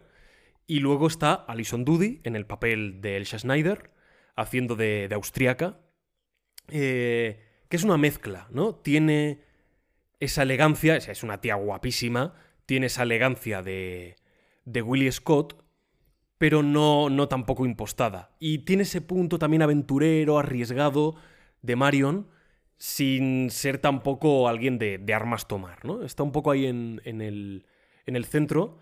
Luego veremos que es la femme fatal del cine negro, y a mí este tipo de figura de la femme fatal me gusta mucho. Y creo que ella lo encarna a la perfección. Además es que la propia planta que ella tiene es una tía esbelta, rubia, ojos azules, es una tía guapísima, entonces ese estereotipo de femme fatal, Lauren Bacall, creo que lo, un poco Marlene Dietrich, más o menos, creo que lo, lo representa bastante guay. Hay una frase que me encanta, que ya es donde empieza el coqueteo entre Indy y ella, que, que el- Elsa le dice, te he reconocido, algo así, ¿no? Le dice, le he reconocido enseguida, tiene, tiene las orejas de su padre.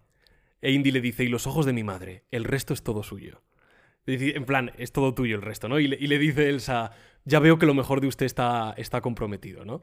Esta, esta es es de película clásica, totalmente es fao, es un diálogo fabuloso. Como el de la hoja, ¿no? O sea, el de la hoja, el de la flor.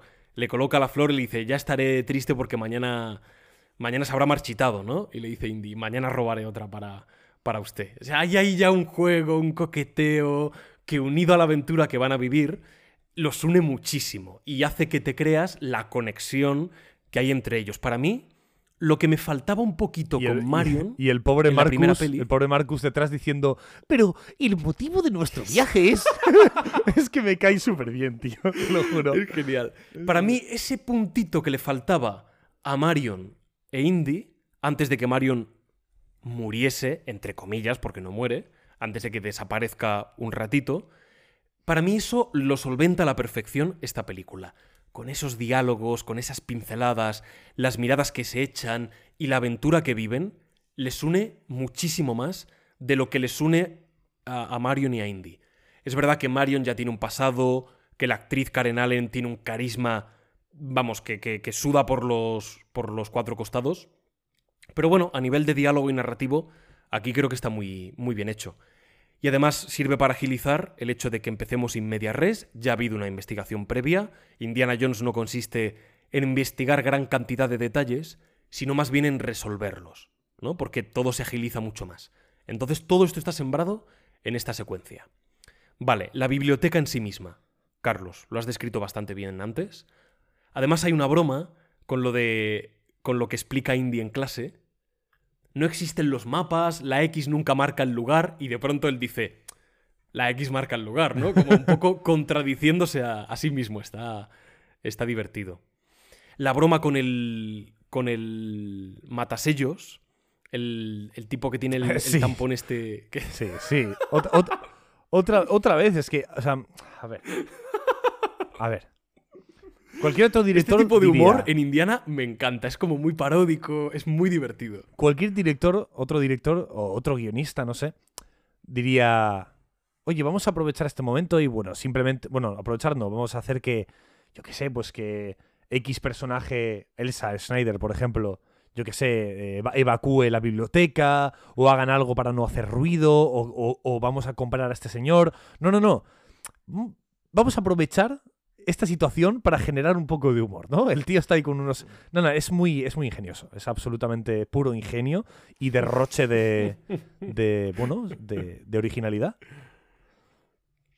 El diario siempre está presente, además, la libreta, la, la vidriera que ya se ha visto, los números. Siempre existe una conexión con, con ese objeto que es fundamental. Vale. Bueno, otra cosa, otro elemento que te iba a decir. El maldito diario. O sea, quiero... Es el diario es genial, tío. A ver, hay que, hay que decir una cosa. Antes he dicho, la escena en la biblioteca, ¿no? Ese. ese eh, como esa, o sea, esa acción legendaria de estas películas de, de, de investigación, de, de, de arqueología y aventura, ¿no? Coño, el diario también. O sea, el diario también es el típico, ¿no? El típico elemento que luego aparece en estas películas casi de forma obligatoria. El diario de... Uncharted es importante, además, en, En la película. incluso importantísimo, el diario de, de, de- de- de Francis Drake, de Sir Francis Drake, ¿no? Sí. Luego en otras películas, pues quizás no es un diario, quizás es el libro de no sé qué, los mapas de no sé quién, pero siempre es elemento que guía al aventurero, ¿no? Esto, es, esto es Indiana Jones, es absoluto. Totalmente, totalmente. Absoluto. Es, es- es una película que sienta muchos precedentes y muchas bases, al mismo tiempo que se inspira también, ¿no? En, en obras clásicas, reinventa e inventa. Es fabuloso. Sí, o sea, Las catacumbas. al final todo, todo, todo está inspirado por todo, ¿no? Si nos vamos más atrás, al final el- el diario está inspirado en, yo qué sé, en, en- en un señor llamado Ptolomeo que iba por ahí con el diario de su mamá. Yo es que me lo invento, ¿vale? Todo está inspirado en cosas, ¿no? Pero, pero sí que es verdad que Indiana Jones es esa primera y directa e instantánea referencia que tú te das cuenta cuando, cuando ves cualquier otro tipo de película de aventuras. Es esa película que, aunque no haya sido la primera en meter estos elementos, sí que ha sido la que, a la que todos acuden cuando quieren recoger ciertos elementos del género. Entonces, Mm. coño, ahí hay un mérito también, ¿no? Sí. ¿Qué te parece el momento de las catacumbas ya explorando, encontrándose con, con esas ratas, los cadáveres, las calaveras de, de los Esto es muy antiguos tuyo. cristianos? Esto es muy Sí, tuyo. sí. Es muy. ¡Ay! Los antiguos cristianos que hacían sus rituales, sus ceremonias allí con las calaveras. Los antiguos cristianos, además el tío habla de, de, de bastante antiguos, ¿no? Sí, sí, porque dice símbolos paganos. Dice, son anteriores a la cruzada y donde se reunirían los primeros cristianos ocultos, ¿no? Cuando estaba prohibido el, el cristianismo, hacer un poco referencia. Ostras, pues sería en el año 100 o así. Bueno, más adelante, yo creo, ¿no? poco de la- más sí, bueno, adelante. al año 500, 600, eh, a, a lo largo de, del primer milenio después de Cristo. Pero ahí, ahí la- el cristianismo está súper impla- implantado ahí, ¿no?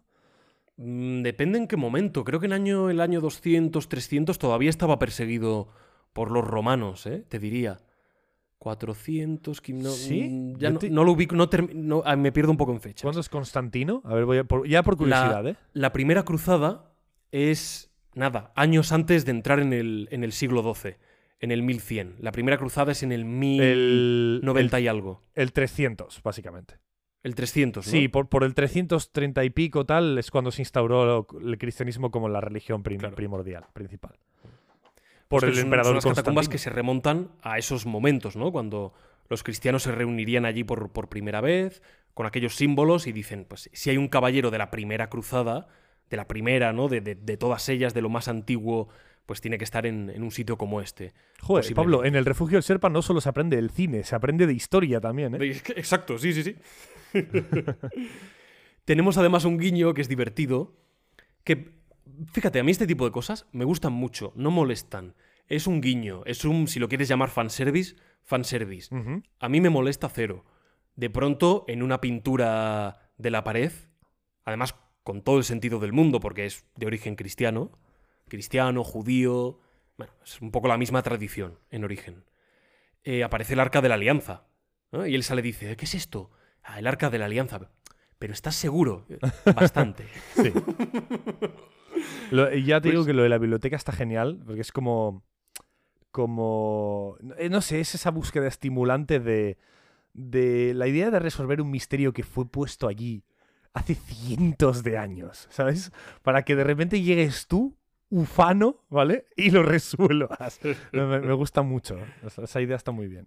Tenemos los míticos planos de las sombras de los enemigos proyectándose sobre la pared. A Spielberg le encantan este, este juego de sombras y luces y siempre nos presenta así a los, a los personajes. Sobre todo los villanos o, o sobre los que quiere proyectar también cierta ambigüedad, está muy, muy logrado. O en momentos muy, Sí. muy clave, ¿no? Para ocultar algo. Y luego incluso veremos que para, para mostrar dos acciones diferentes relacionadas en un mismo plano, sin necesidad de cortar. Bueno, luego, luego sabréis a qué, a qué me refiero. Lo del ataúd es un poco exagerado. O sea, la idea de. de ¿El qué del ataúd? Vamos a utilizar el ataúd como bolsa de aire. Ah, Debajo de- vale, sí, sí, sí. Bueno, tiene, tiene su sentido realmente. Sí, pero me parece un poco raro, ¿no? No sé. ¿Sí? ¿Re- ¿Realmente el petróleo solo arde arriba? Es que son cosas que yo no lo sé. Es una buena pregunta. Yo, para empezar, yo creo que el petróleo no arde así. Eso para empezar. Ya, claro. Creo que es mentira. El petróleo creo que tiene que estar refinado de tal manera para que, para que combustione. Creo que te tengo entendido. Es como disparar al. Disparar al. No me sale. Al depósito de gasolina de un, de un coche. Sí. Por lo visto, el coche no estalla, ¿eh? Es No, no, no, no, no, Eso Es ya una te digo que yo cine. que sí, sí. no, No ahí. no, no le da garrotillo al coche. No, eso. no, no. O sea, para, para que estalle tienes que. Uf. O sea, tienes que prender fuego a la gasolina. O sea, Sí. uf, hay que hacer cosas. O sea, Lo que sí es real, creo que es esto que se ve a veces en las pelis. Sí. que meten como un pañuelo por el depósito de gasolina, le prenden fuego. Eso sí. Eso creo que sí. Eso sí. Eso Eso creo que sí. sí hace estallar el coche. Eso sí. Claro, Eso es sí. que eso es un fuego directo, ¿sabes? Pero creo que es Es eso. que creo una, que una bala no prende fuego. ¿Cómo, cómo? Una bala a priori no prende fuego. No, no, no. no. Claro, entonces no. Pero bueno. Si disparas al lado, entiendo que saltan chispas y eso sí puede hacerlo estallar. sí. Pero la bala en sí misma no. No. La bala pues te mata, pero no, no te prende fuego. Y bueno, luego salen por la alcantarilla. Salen por que la yo alcantarilla. pensé- que yo tenemos, pensé- tenemos esa, ese calco que Sí. Indiana Jones hace, ¿no? Para completar la, Sí. la tablilla del grial. Tenemos las ratas, como siempre tiene que haber algún animal, algún bichejo, algún insecto en Indiana Jones. Aquí tenemos las, las ratas. A mí especialmente, las ratas no me dan asco, pero sé de mucha gente a la que le crean muchos repelús y esta escena le pone muy nervioso. A mí me, me- me genera repelús, pero simplemente por lo que se dice de ellas, ¿eh? O sea, como, como tal, el aspecto del animal, pues bueno, pues es un. Es mono, a mí me parece. Bueno, es verdad que ah, depende, ¿no? Hay alguna rata que igual grande, un poco más fea, sí que puede dar un poco más de tal, ¿no? Pero un ratoncillo, no sé. Pero bueno. Me gusta que además Spielberg le ponga las ratas a la altura de los personajes, en esos nichos, Sí. para que precisamente estén más cerca, estén todos encuadrados en, en un mismo plano. Y a veces incluso hay, hay un momento muy chulo donde las ratas están ahí en primer término y de fondo, pequeñito, se ve a los personajes. A Elsa y a Indy. Y es como, joder, están buceando entre ratas, literalmente, porque sus cabezas asoman por encima de ellas. Está, está muy guay. Y Pablo, ¿sabes a quién ha, a quién ha influido tanto esta película? ¿A quién? Es un creador de videojuegos. Un creador de videojuegos. Y no estoy hablando de Uncharted. ¿A quién? Si te digo que Indiana Jones saliendo de la, de la, de la alcantarilla ha desbloqueado un atajo. atajo, Es verdad, es muy Mario Bros. atajo Dark Souls. No, no, atajo Dark Souls desbloqueado. Ah, no, claro, es verdad, es Atajo Dark Souls. Ah, Atajo- estaba pensando en Mario Bros. con Tam- las también, y las... Mira, mira, también. Pero me ha hecho mucha gracia la idea de, Buah, pues mira, salgo por aquí, que está literalmente a dos metros de la puerta de la biblioteca, ¿no? Atajo sí, sí. desbloqueado. Es verdad, no lo había pensado. Sí, sí. Tenemos una persecución con lanchas, un nuevo vehículo que se introduce dentro de la saga. Siempre tiene que haber algún, algún vehículo particular. Es verdad que con la tercera ya parece que se agotan las opciones, porque ya ha habido vagonetas, camiones y coches, un tanque, avionetas. Aviones. Ya quedan pocas cosas, la verdad. Pero bueno. Las- la escena de la lancha está muy divertida, es muy breve, pero me encanta que en Indiana Jones la acción. Esto pasa mucho en Piratas del Caribe. Bueno, está va a, haber, muy va, a haber, hecho. va a haber una persecución en, en cuadrigas en, en la Roma que flipas. O sea, o sea, lo, lo va a haber ¿Te imaginas? seguro. No creo, sería Pablo, muy loco. Pablo, o sea, te- de, ver- o sea, ¿de verdad te crees? ¿De verdad te crees que se va a desaprovechar esa situación? De ya no tengo más persecuciones que hacer. Van a haber uno, va a haber una en Marruecos en tuk-tuk, que ya se sabe, Pero la Sí, otra, va a haber, va- por lo visto hay unas cuantas. la otra va a ser en cuadrigas del de, en el No Imperio. Romano. Ver, Seguro. Mucho, ¿eh? Seguro, ya verás. Por cierto, se sabe que es Siracusa. El asedio de Siracusa, creo. Ah, Si no, si no tengo entendido mal. Eh, que, ah, sí, que una cosa que está muy bien hecha en Indiana Jones, en Piratas del Caribe, es que el propio diálogo se refiere a la acción y a veces la desencadena, propicia la acción o, o va, o va relacionado con ella. ¿A qué me refiero? Estás loca, no pases por en medio. Estás loco que pase por en medio, no se escuchan bien con todo el ruido y Elsa se cree que Indiana le está diciendo, oye, pasa entre los dos barcos. ¿Qué, qué dices, no?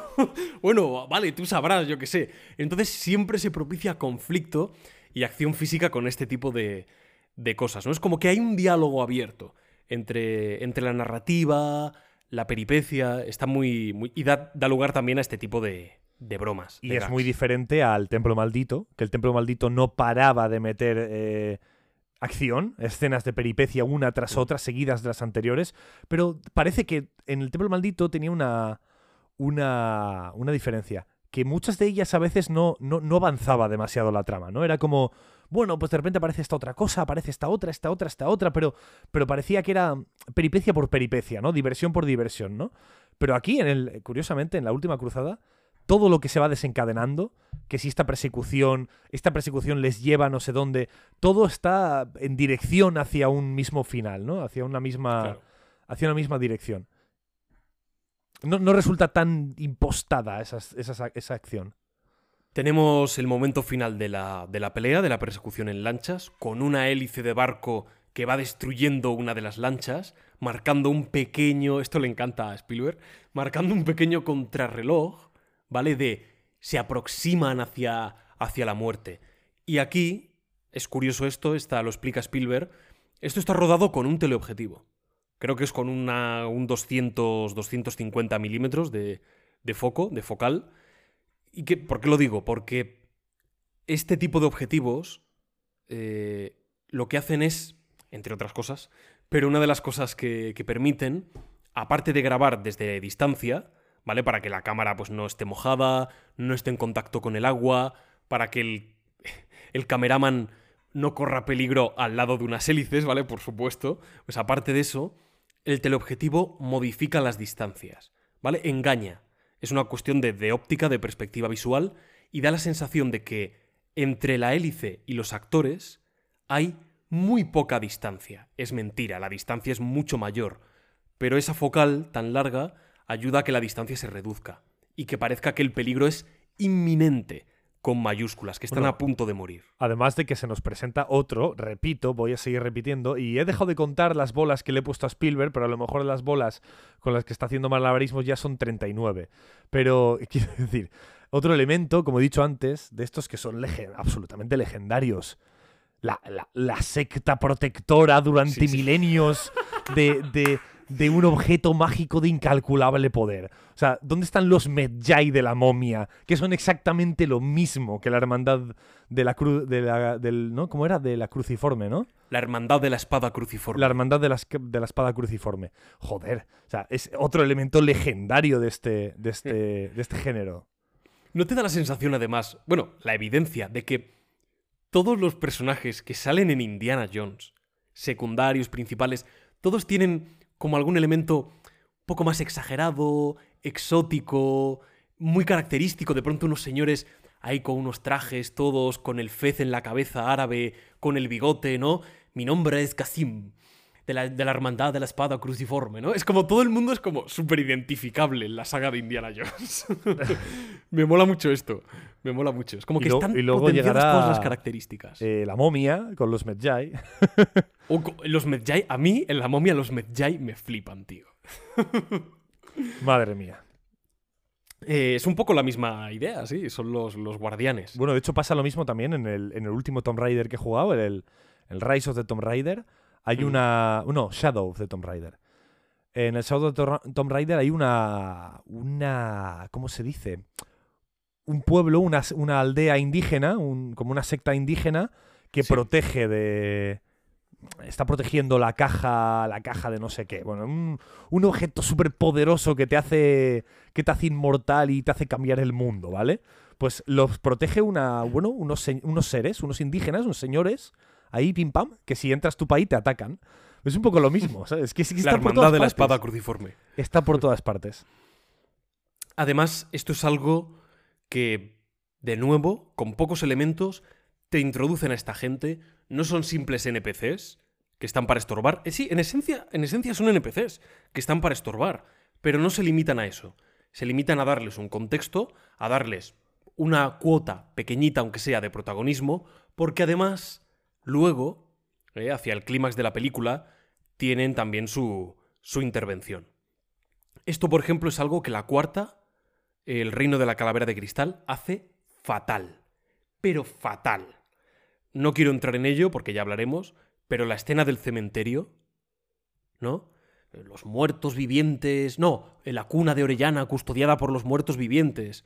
Y llegan allí, bueno, pues hay dos señores haciendo cosplay con caretas de, de calavera. La pelea es... No es que sea mala, es que es inexistente. Es, es medio minuto de, de una pelea intrascendente por completo, y tú dices, "Bueno, ¿estos señores quiénes son? ¿Están ahí, están ahí esperando en el cementerio a que alguien llegue para... No sé, sí, están custodiando eso, pero... Pero bueno, luego saldrán más, ¿no? O se nos dirá quién... No, no, están ahí. Están para tocar un poco las narices. Y ya está. Y es como, joder, eh, no sé. Las sensaciones de, de irrealidad total de esa gente no, no es nadie. Son dos que estaban ahí. Oye, si queréis venir aquí, hay un bocadillo aquí para rodar esta tarde. Y esto no sucede aquí. Aquí está, aquí está muy bien hecho. Vale. Mm, el momento del diario, con Marcus en la habitación. Eh, averiguan dónde tienen que ir, Alejandreta. Que luego el padre pues se sorprende, ¿no? Se alegra con, con la revelación. Y tenemos- ¡Alejandreta! ¡Alejandreta! Pues claro.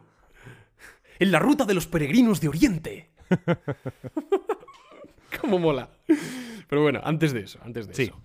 Indiana llega a su habitación para, bueno, para hablar con Elsa y ve que está todo patas arriba, va a la habitación de Elsa, todo está patas arriba también. Y aquí, bueno, pues hay un rifirrafe verbal, dialéctico. Ah, no has confiado en mí, va, pero ¿cómo podía confiar en ti? Me han disparado, ¡Pum! me han... Beso. Exacto. ¡Pim, bimba! Beso. pero, pero no confías en mi hijo del ¡pum! Otro beso. es así la escena, literalmente, ¿eh? Sí, sí, sí, sí. sí. Se, se van Es metiendo mierda. Sí, se van metiendo mierda. Y cuanta más mierda se meten, más sexualmente atraídos se sienten. Exacto. Y el momento de, de Harrison Ford dice, me encanta Venecia. Y se escucha el gondolero, ¡Oh, sole mía! Ese serías tú. Te pegaría mucho ser un gondolero, ¿eh? Me recuerda un poco a la escena entre Willy e Indy. La escena entre Willy e Indy es todavía mejor que esta. Del, del Sí, templo maldito. Sí, es cierto. Es- esta está ver, muy bien, pero aquella es increíble. Bastante mejor. O sea, bastante Pero está muy bien esta, ¿eh? Está bien, pero esta tiene. Este, este, esta juega. La de Willy Indy juega con muchas más cosas. Juega Mm. con el entorno, juega con las puertas, juega con. ah, Juega con muchas cosas. Sí. Aquí está bien porque además, como digo, te crees el... la desconfianza que le puede generar el uno al otro, ¿no? Han vivido, joder, han llegado a Venecia, han investigado lo de la biblioteca, han bajado a las catacumbas, lo del fuego, la persecución en lancha, es decir, han vivido una serie de circunstancias que en poco tiempo eh, te hace sentir bastante atado a, a una persona. Y por eso me creo esa sensación de desconfianza, de romance entre ellos. Creo que está perfectamente sembrado y, y en cuestión de 15, 20 minutos lo llevan fenomenal. Y nos vamos, como bien le dice eh, Kasim, donde está su padre preso, porque Indy es lo que quiere, encontrar a su padre, no quiere admitir que el grial también le atrae, lo que quiere es encontrar a su padre, se van al castillo que se encuentra, al castillo de Brumwall, en la frontera entre Austria y Alemania.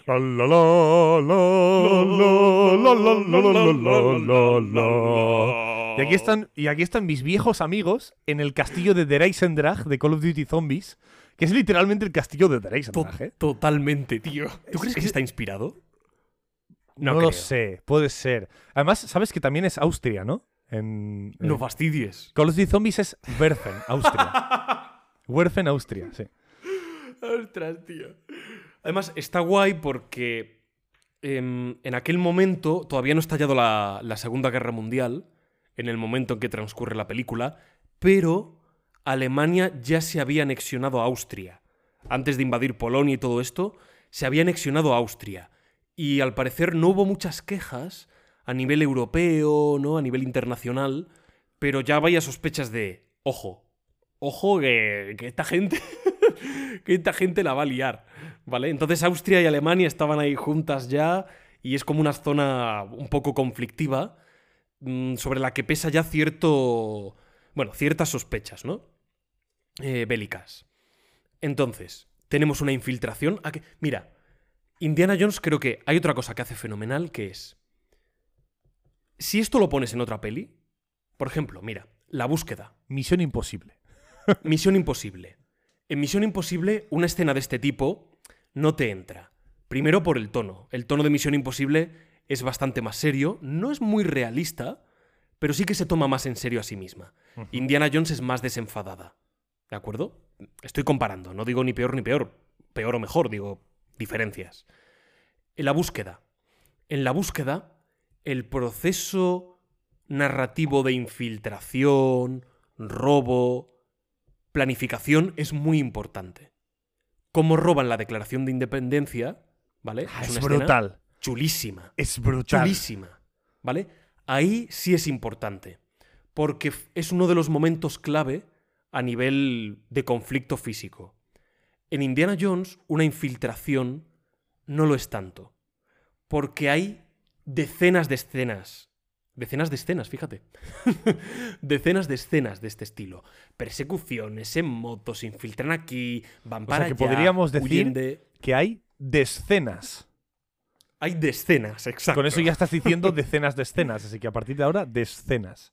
Entonces, a veces lo importante no es tanto cuán elaborada es la secuencia, ¿de acuerdo? Sino cuál importancia o- tiene en el relato, ¿no? Exacto, y cuán original y cuán divertida resulta. Y a mí esta escena me parece muy divertida, ¿no? Es como de pronto haciendo un homenaje incluso a esa misión imposible que en su origen era una serie, a James Bond, ¿no? Del tema de los disfraces, el espía, siempre se juega con esto en la saga de Indiana Jones. Pues es como que Indy se disfraza también, ¿no? Eh, dígale a Lord tal que que Lord no sé quién y su, encantador ayudante McDonald han venido a ver los tepices. me, hace, mucha gracia esto. Y cuando le dice... Al principio no decía Mickey Mouse, el, el mayordomo, decía otro personaje, pero pensaron, oye, no recuerdo qué personaje, pero dijeron, oye, el personaje este, ¿tú crees que dentro de 5, 10, 15 años la gente lo va a conocer? Ni idea. Vamos a cambiarlo por otro. Y decidieron al final cambiarlo por Mickey Mouse. Dijeron, yo creo que Mickey Mouse lo va a saber todo el mundo dentro de 20, 30 y 40 años. Creo que acertaron. Buena elección, ¿vale? Bueno, no- bueno, espérate, hasta que lo pierda Disney y ahora sea propiedad de la Tolkien Estate. ¿Sabes? Cierto. ¿Te imaginas? Una curiosidad, Carlos, de esta escena. Venga, va. Em, cuando noqueaban al mayordomo, digamos que la escena no acababa ahí. ¿Vale? En el guion estaba puesto que le escondían dentro de un sarcófago que había dentro de la mansión, y al cerrar el sarcófago y meterlo ahí, se daban cuenta de que el sarcófago tenía la misma cara o tenía una cara súper parecida a la del mayordomo, ¿vale? ¿Y cuál era la gracia? Eso, sin más. La gracia, la gracia era como que de pronto le encerraban ahí y tal, miraban y era como, hostia, pero si el sarcófago tiene como la misma cara, ¿no? Como que había una broma ahí. A lo, Sinceramente, a lo mejor es yo lo habría rodado. Me parece como muy divertido. Ya. Pero bueno, a lo mejor es demasiado meme. Y aparecen Eh, nuestros amigos. Por Aparecen nuestros amigos, dice. Indy, nazis, los odio. Y nada, pues van a, la- a la habitación del padre. Fíjate, esto, esto me flipa. Hace Indy así como un movimiento tal, pa, pa, a una puerta. Está aquí. ¿Cómo lo sabes? Por los cables. Y ya está. Y para adelante, ¿no? Es como, ah, pues claro, hay unos cables ahí, pues será como un sensor para detectar que la puerta no. Nada, es con una frase, con un diálogo. Nada, está aquí, venga. La acción continúa, rápido, no, aquí no hay que detenerse. Venga, pim, pam, pum. Con una frase, con un gesto, con un plano, aquí, lo tal cual, venga. La ventana. Eh, con, con ayuda del látigo, cruza la, la ventana, rompe el cristal. Y ahora sí, nos encontramos a la segunda gran estrella de esta película. El personaje, yo creo que más querido des- después de Indy, obvio, yo creo que el personaje más querido de los más queridos de toda la saga, interpretado por un maestro como Sean Connery, haciendo del padre de Indiana, Henry Jones Sr. La química que tienen estos dos en pantalla no tiene ningún tipo de sentido. O sea, estaban preparados para este papel. O sea, los dos estaban destinados a coincidir en sus vidas y a interpretar el papel. Además, James Bond 007, Sean Connery, ¿sabes? Estaba destinado a, a encontrarse con él, pero sin duda ninguna. Es que de hecho te iba, a decir, te iba a decir antes. Para mí, a nivel, a nivel personal, ¿vale? No considero yo a Harrison Ford un pedazo de actor. ¿Vale? O sea, me parece un actor más que competente, por supuesto. Pero no, no lo pongo a un nivel, ¿no? De un. Yo qué sé, de un De Niro, de un eh, Joaquin Phoenix, ¿vale? O muchos de estos actores, ¿no? Pero. O sea, Indiana Jones es el papel de Harrison Ford. O sea, es. es, Es, es alucinante. hay, hay veces que es como. ¿Keanu Reeves es el mejor actor del mundo? No, pero John Wick es Keanu Reeves. O sea, no hay otro John Wick.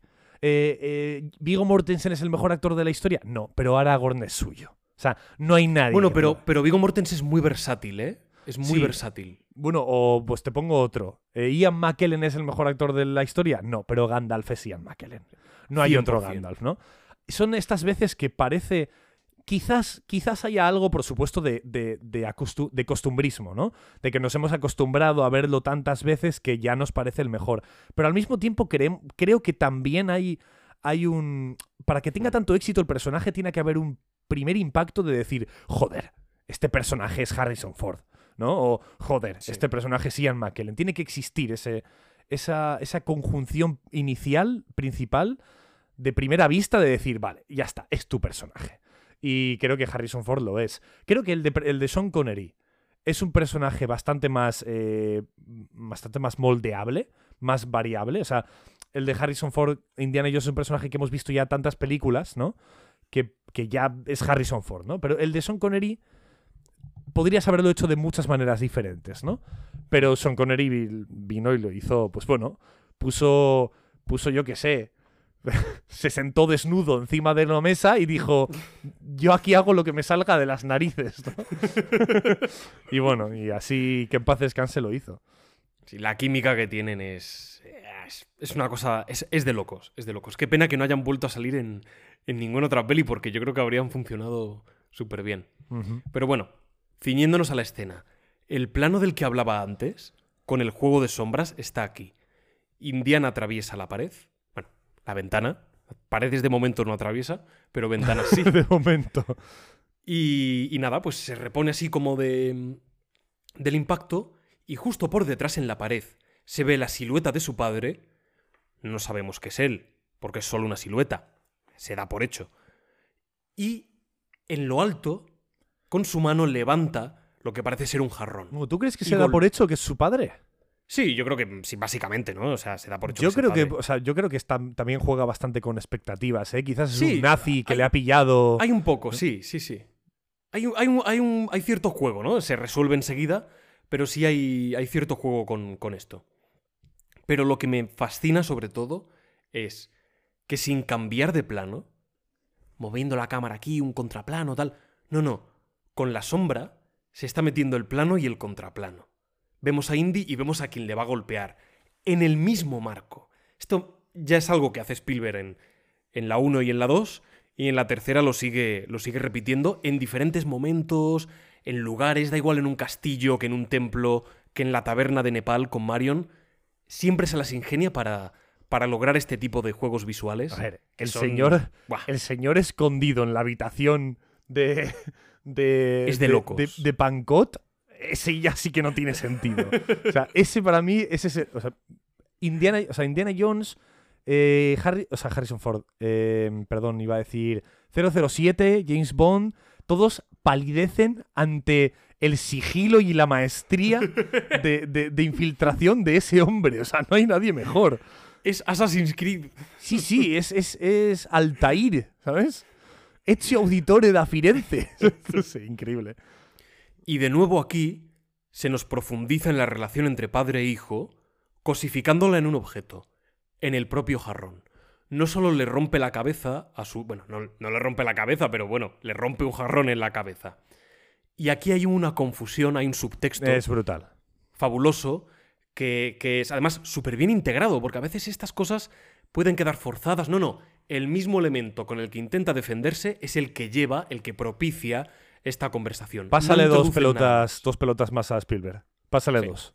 Sí, sí. Y al guionista, ¿eh? que se nos está olvidando que el guionista aquí es el que... Sí, sí, está cuando haciendo también que quede malabares. claro que como no sé el nombre del guionista, cuando diga Spielberg, me refiero a todo ese equipo creativo ¿eh? que ha generado estas películas y, y estas escenas. Hablamos de Jeffrey Boam, guionista, Vale. con historia de George Lucas y Meno Mayes. ¿De acuerdo? Lo repetimos, para Pues- recalcarlo. Ellos.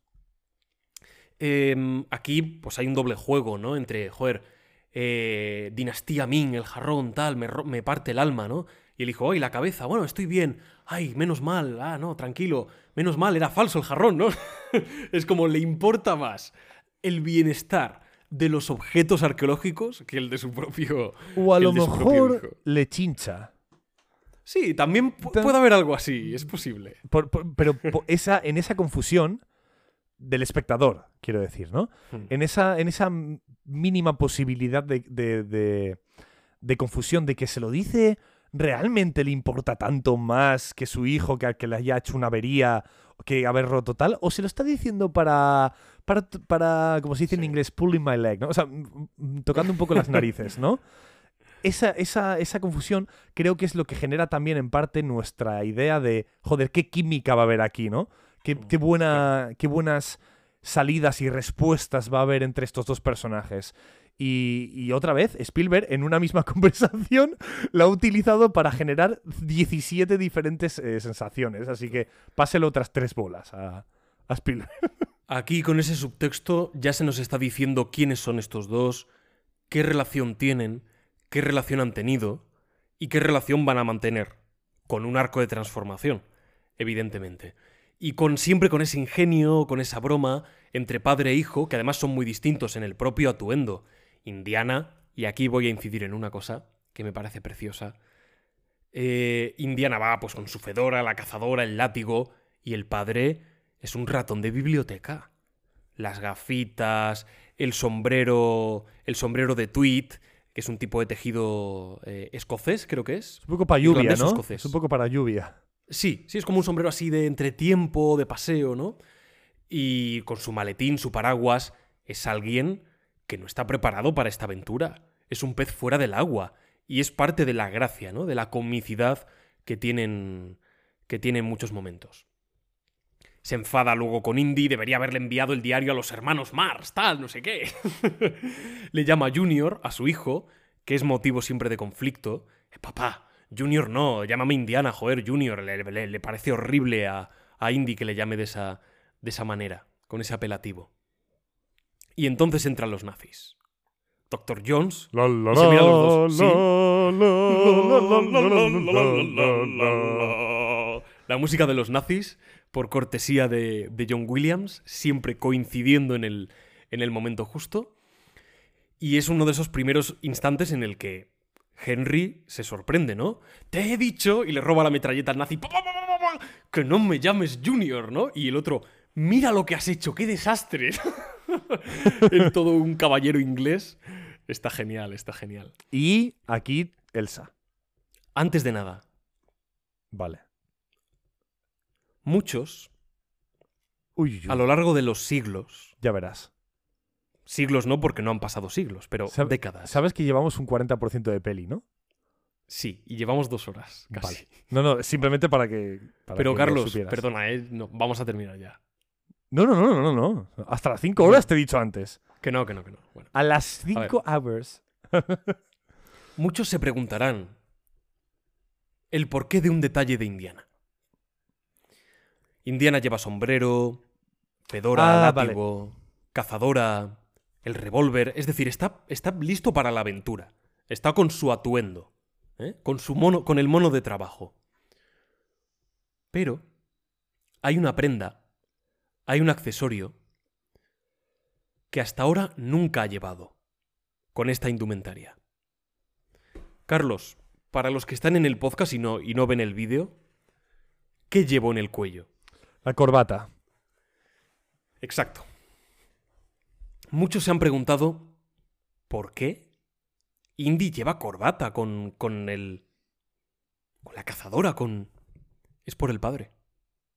Es la primera vez en las tres películas que se coloca la corbata. Es por el padre. Es para que no le toque las- para que no le toque demasiado las narices. Porque sabe que va a ver a su padre, sabe que se va a encontrar con él, sabe cómo es un tipo clásico, con su pajarita, con su.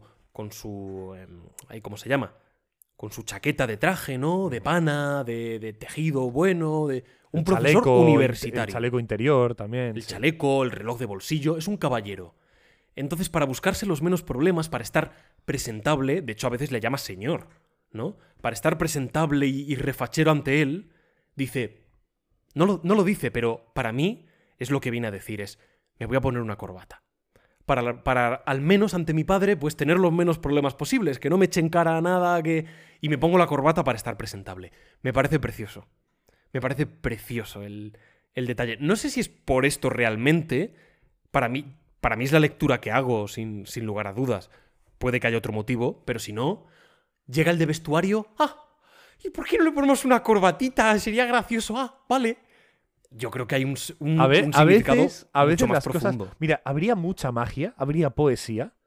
Que en esta película, que todo tiene un porqué, la corbata no lo tuviera. Me encantaría, ¿eh? Simplemente fuera. No, no, se nos ocurrió. Y dijimos, adelante. Oye, pues puede ser. Me parece precioso. Si, si es eso, no, yo es la lectura que hago, creo que es algo es bastante significativo. Eh, me parece precioso la corbata. Es como aun, aun con el atuendo de aventurero me importa, me importa la imagen que quiero dar ante ante mi padre, ¿no? Que me apruebe, que es un detalle que denota mucha humanidad, muchísima. Luego Elsa, que aquí es donde quería decir lo de Elsa, que es que, a ver, Donovan es un personaje un poco sin más, ¿vale? A mí me resulta un personaje un poco, Está bien, es funcional. Es, sí, funcional es, pero, pero a mí todo lo que se queda en funcional, pues bueno, sin más, ¿no? Ni fu ni fa, ¿vale?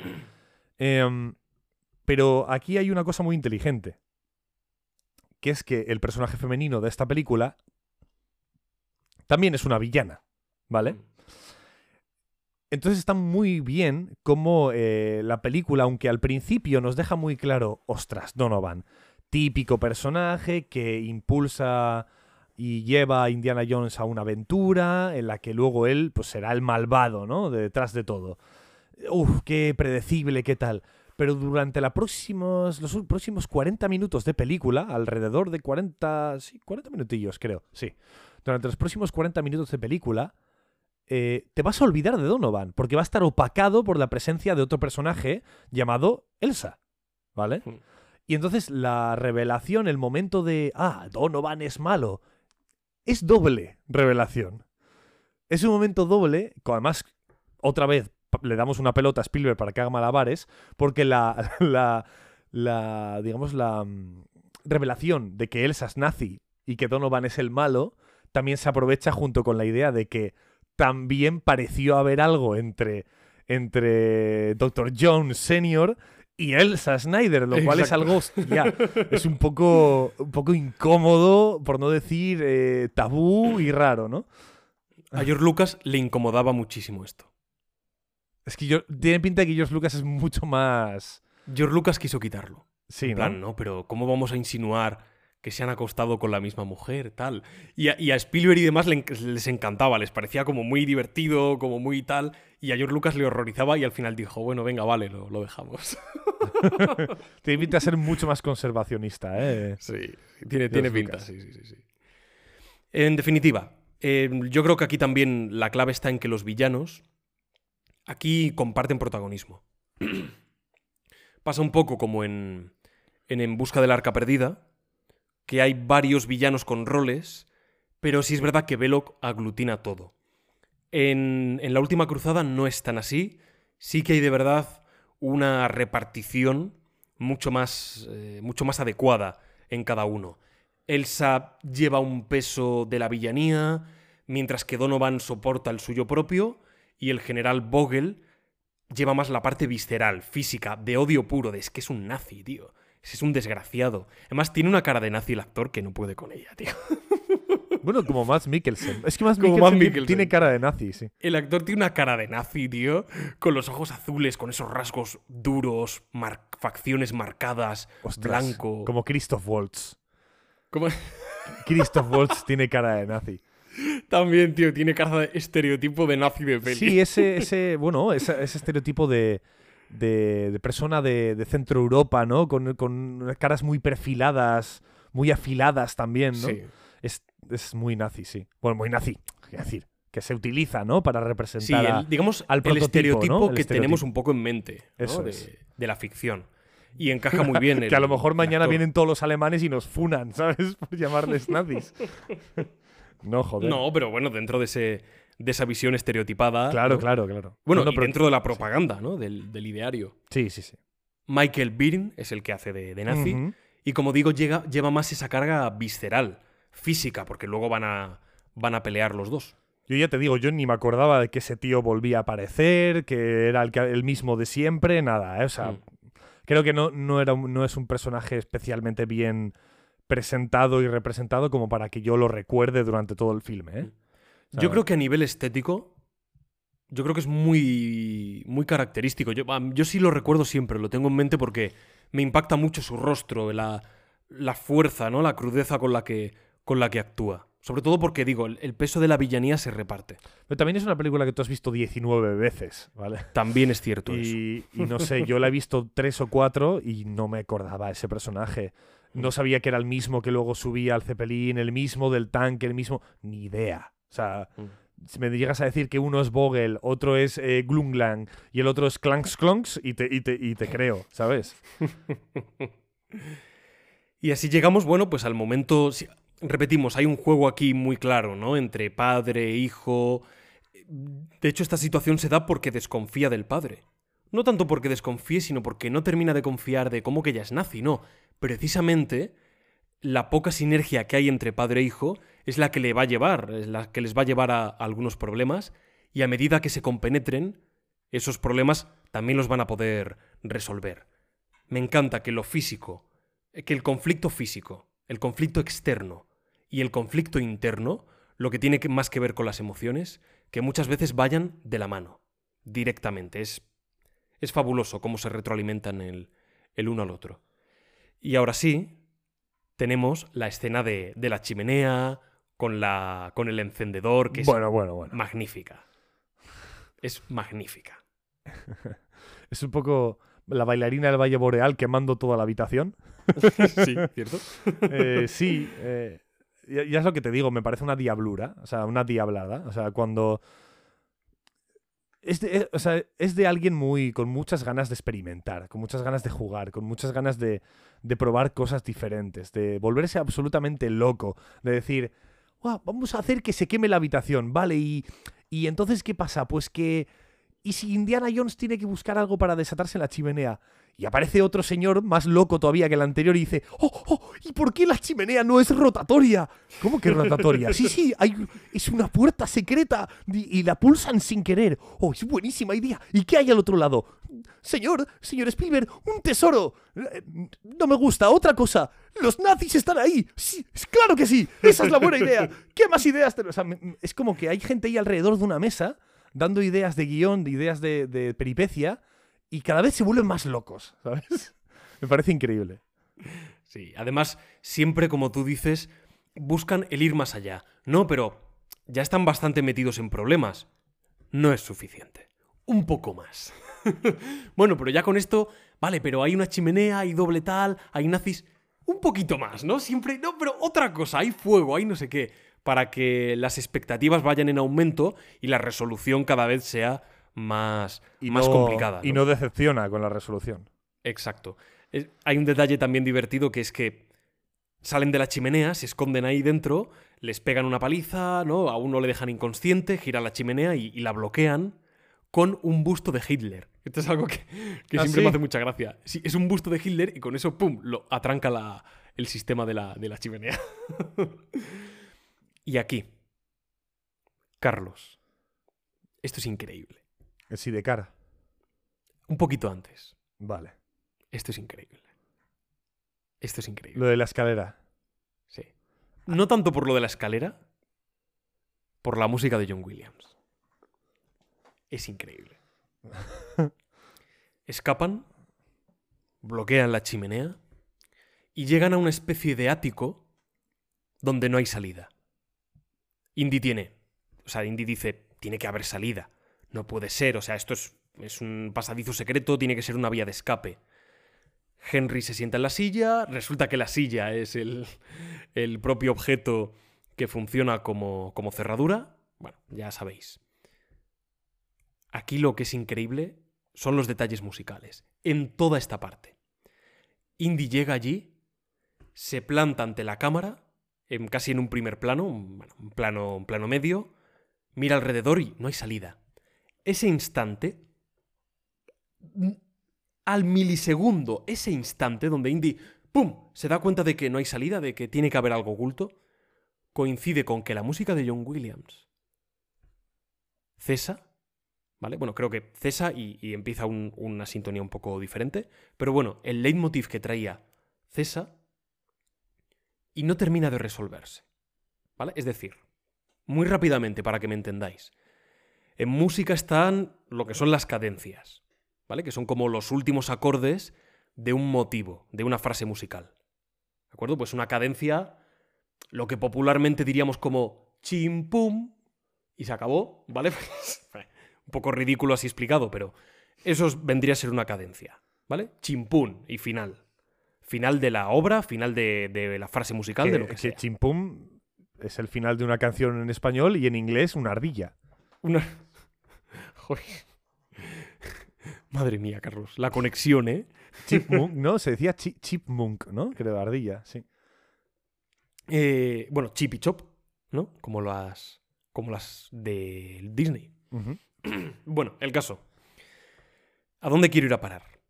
Mm, Hay diferentes tipos de cadencia. Eh, cadencia rota, cadencia perfecta, impe- imperfecta, plagal. Bueno, hay diferentes tipos, sin más. Lo que me interesa es esto. Hay cadencias conclusivas y suspensivas. La cadencia conclusiva es la que hace chimpún. ¿De acuerdo? Es, bueno, es, es una cuarta que va a un primer grado, una quinta que va al primero. Bueno, sin más. Hace chimpún, ¿vale? Para que me entendáis todos. La suspensiva es la que en vez de hacer chimpum, hace chim. Y se queda en el aire. Re- resuelve porque ha resuelto, pero no hace el pum. ¿De acuerdo? Deja como la tensión ahí arriba.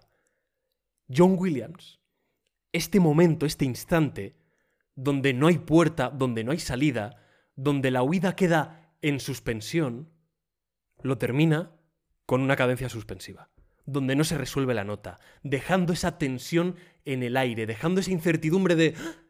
¿y ahora qué? Esto parece que no se ha resuelto. Efectivamente, hay una salida secreta y luego la música continúa. Es, es alucinante. O sea, este tío está volado de la cabeza. Piensa en todo, tío. En todo al milímetro. Al milímetro. Y el montaje lo potencia porque hace que todo esté en consonancia. Y el plano de la motocicleta pasa tres cuartas partes de lo mismo. La música de pa pa pa pam pam pa pa pa pa pa pam pa pam pam pa pa pam pam pam pam pa pa pam pum pa pa pam. Y ese instante del de Sidecar, dices, ¿no? Sí, del, sí, del Sidecar. Ese instante de Indiana mira fuera de plano, nosotros no sabemos a qué mira, pero coincide con la música, tararán, esa música brillante, Indy sonríe y sabemos que ha visto algo. Algo que le ha dado una idea para huir y de nuevo, cuando aparecen los nazis, volvemos con un impacto musical. No suena la melodía clásica, pero sí hay como un, un impacto ahí de, de violín o de... No, de vientos. De vientos, ¿no? Que suenan como más, como más graves, más profundos. Y John Williams nos va preparando el tema musical, el tema principal.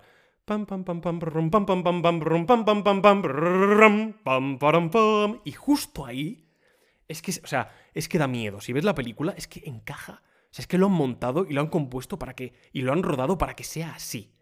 El momento en que salen de la caja con el sidecar y la caja hace. y se cae. Todo es una maldita partitura. Es una locura. Una locura sin sentido. Y la persecución en motocicleta, en, bueno, en sidecar. Digo motocicleta porque en inglés, si buscas la escena es motorcycle. O sea, sidecar se dirá motorcycle o así lo ponen en el título. Por eso hago como una traducción No literal. harán y digo- diferenciación, quizás. Entiendo que no. Por eso hago, estoy haciendo como una traducción literal y digo motocicleta, ¿vale? Por eso me. Como que se me va un poco la- Motocicleta. Sí, sí, sí. Se me- que, que también que es una palabra en castellano, pero. Motoreta. La chaveta motoreta. ¿Qué te parece la escena del sidecar? Es que me dan penas los nazis. Lo pasan demasiado mal. es que es que me- es que es como me recuerda un poco como Jesse James, mucha gente me reconocer, o sea, reconocerá los nombres, que es el Team Rocket de Pokémon, tío. O sea, el, el Team Rocket en Pokémon, ¿vale? Son este señor ¿Cómo se llama, perdón? Jesse James. ¿Ah, sí? Sí. Como el bandido. No, no lo sé. Es que hay un bandido del oeste, un bandido Jesse real James, que se llama Jesse que es James. Jesse James, sí. Pues es- son Jesse y James. Ah, qué ¿Vale? guay, qué guay. Son el, el hombre este con el pelo morado, ¿no? Y la chica con el pelo súper largo, eh, que es carmesí, ¿no? De color carmesí. Y el Meowth, ¿no? El Meowth para la chin que dice, Meowth, bien dicho, ¿no?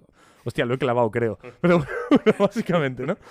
Y llega un momento en el que los pobres del Team Rocket te dan pena, porque todos los días, todos los episodios lo intentan con todo su ahínco conseguir capturar al Pikachu de Ash, llevárselo a su jefe, que además es...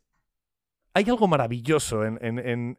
estoy hablando de una, de una serie de 1998, ¿vale? Que era un poco sin más, tampoco era la mejor serie del mundo, pero había algo maravilloso, que es que estos dos son unos patanes que no paran de aparecer para capturar un maldito Pikachu. ¿Tú crees que a Giovanni, el líder del Team Rocket, de verdad le interesa un maldito Pikachu? Es un Pokémon de mierda. a nivel real, ¿vale? Estamos hablando de un señor, Giovanni, que trapichea y, y- y- y hace negocios... eh, bueno, ¿cómo se dice? Eh, ay, no me sale la palabra. Cuando... Ah, bueno, mercado negro, ¿vale? Mercado negro Sí. hace negocios con Pokémon como Contrabando Charizard. o algo así querías decir. No, no, no, Traficar, Eso traficar. es o- traficar, traficar, eso es. Trafica con Pokémon poderosos. Nidoking, Charizard, eh, Tiranitar, aunque no conozcáis los nombres, bueno, Pokémon muy poderosos. No le importa un Pikachu. Y aún así, los pobres Jesse y James, todos los episodios terminan yendo hasta el, hasta el infinito de la estratosfera, gritando: el Team Rocket despega de nuevo, ¿vale? Y me dan mucha pena porque los, los hace entrañables, en cierto sentido. Y los nazis gritando ahí por detrás, "¡Ah, ah, ah, ah!", no sé qué, siempre detrás de Indiana Jones, siempre encontrándose con un bache, su coche se sale de la carretera, eh, el otro se le pone la, la lanza en, en- en los raíles, del- en los radios de la rueda y sale disparado. Me caen como bien, me resultan ciertamente eh, eh, entrañables. El, el instante de Indiana contra la metralleta cogiendo el poste, ¿no? La banderola. Del puesto fronterizo, como si fuese un torneo medieval, y la música de John Williams tiene unas notas ahí de fanfarria medieval, literalmente haciendo referencia precisamente a ese, a ese momento. Es que todo va tan en Ah, consonancia. está loco, está loco, sin más. Está loco, está loco. Está Y está tan bien rodado además porque los planos aguantan en una buena duración, entiendes dónde está colocado cada uno, el montaje cuando tiene que acelerarse ¿eh? y, y tener pues un plano contra plano más acentuado, con más variedad de encuadres, de, de- de perspectivas, pues lo tiene. Y cuando no, pues Spielberg mantiene la cámara. Y en primer término, Henry e Indiana, y de fondo los nazis ves como toman una curva aquí y allá, y son ellos los que están conduciendo el Sidecar. Es, es maravilloso. Y luego, en Berlín, tienen ahí una conversación donde Indiana dice, "Eh, padre, el grial que... Ya está, ¿sabes? El diario, ¿para qué lo quieres? Para... no, es que está puesto ahí y ya tienen una pequeña conversación de la búsqueda del grial es más que arqueología. Indy no lo entiende, dice, eso es una obsesión. ¿no? El otro le pega una bofetada por blasfemar. Se menciona a la madre. No, blasfema porque ¿qué es lo que decía exactamente? Eh, le habla al- algo de Marcus. No, dice, Marcus estaría de acuerdo conmigo. Y le dice, no sé qué le, di- qué le dirá en inglés. La he visto también en versión original, no recuerdo qué le decía. En castellano le dice, dos mártires abnegados, Jesucristo. Y le pega una bofetada y le dice, eso por la blasfemia. y, y él le dice, dice, es una obsesión. Dice, nunca lo he entendido, y mamá tampoco. Y le dice, no, tu madre sí que lo entendió. Dice, siempre, y, y muy bien. demasiado además, bien. ¿no? Demasiado bien. Y ves que ahí también hay algo de roce entre ellos, el grial, esa obsesión que él tiene desde su tierna infancia, mm, la sensación de que se quedaron muy solos. No se menciona a la madre en ningún momento, pero solo con mencionarla ahí. Y el silencio que tienen después, durante unos segundos, es como, estos dos tipos han estado muy solos. Desde que murió la madre, las sensaciones han estado muy solos. Pese a tenerse el uno al otro, han sentido una soledad tremenda. Hay un montón de cosas de las que no han hablado. Y se echan en cara sin decírselo directamente. ¿no? O sea, con muy pocas frases, con el subtexto y con las interpretaciones magistrales de ambos, se le saca un partido a esta relación, vamos, extraordinario. Bueno, y antes incluso de ir a- al, ta- al momento del tanque, ¿no? Hmm. Eh, me gusta cómo Spielberg coge y dice: Los únicos dos personajes aquí que no se conocen son Salah y Marcus. ¿Vale? Sí, cierto. Ento- entonces, vamos a hacer que se conozcan, ¿no? Vamos a ponerles una escena solo para ellos. Y, y está genial porque, porque agranda un poco el sentimiento ese de familia que luego tienen, ¿no? Esos cuatro personajes. Que de verdad que, que lo tienen, que tienen como un sentimiento de, de los tres hermanos, y, y los dos hermanos y los dos padres, ¿no?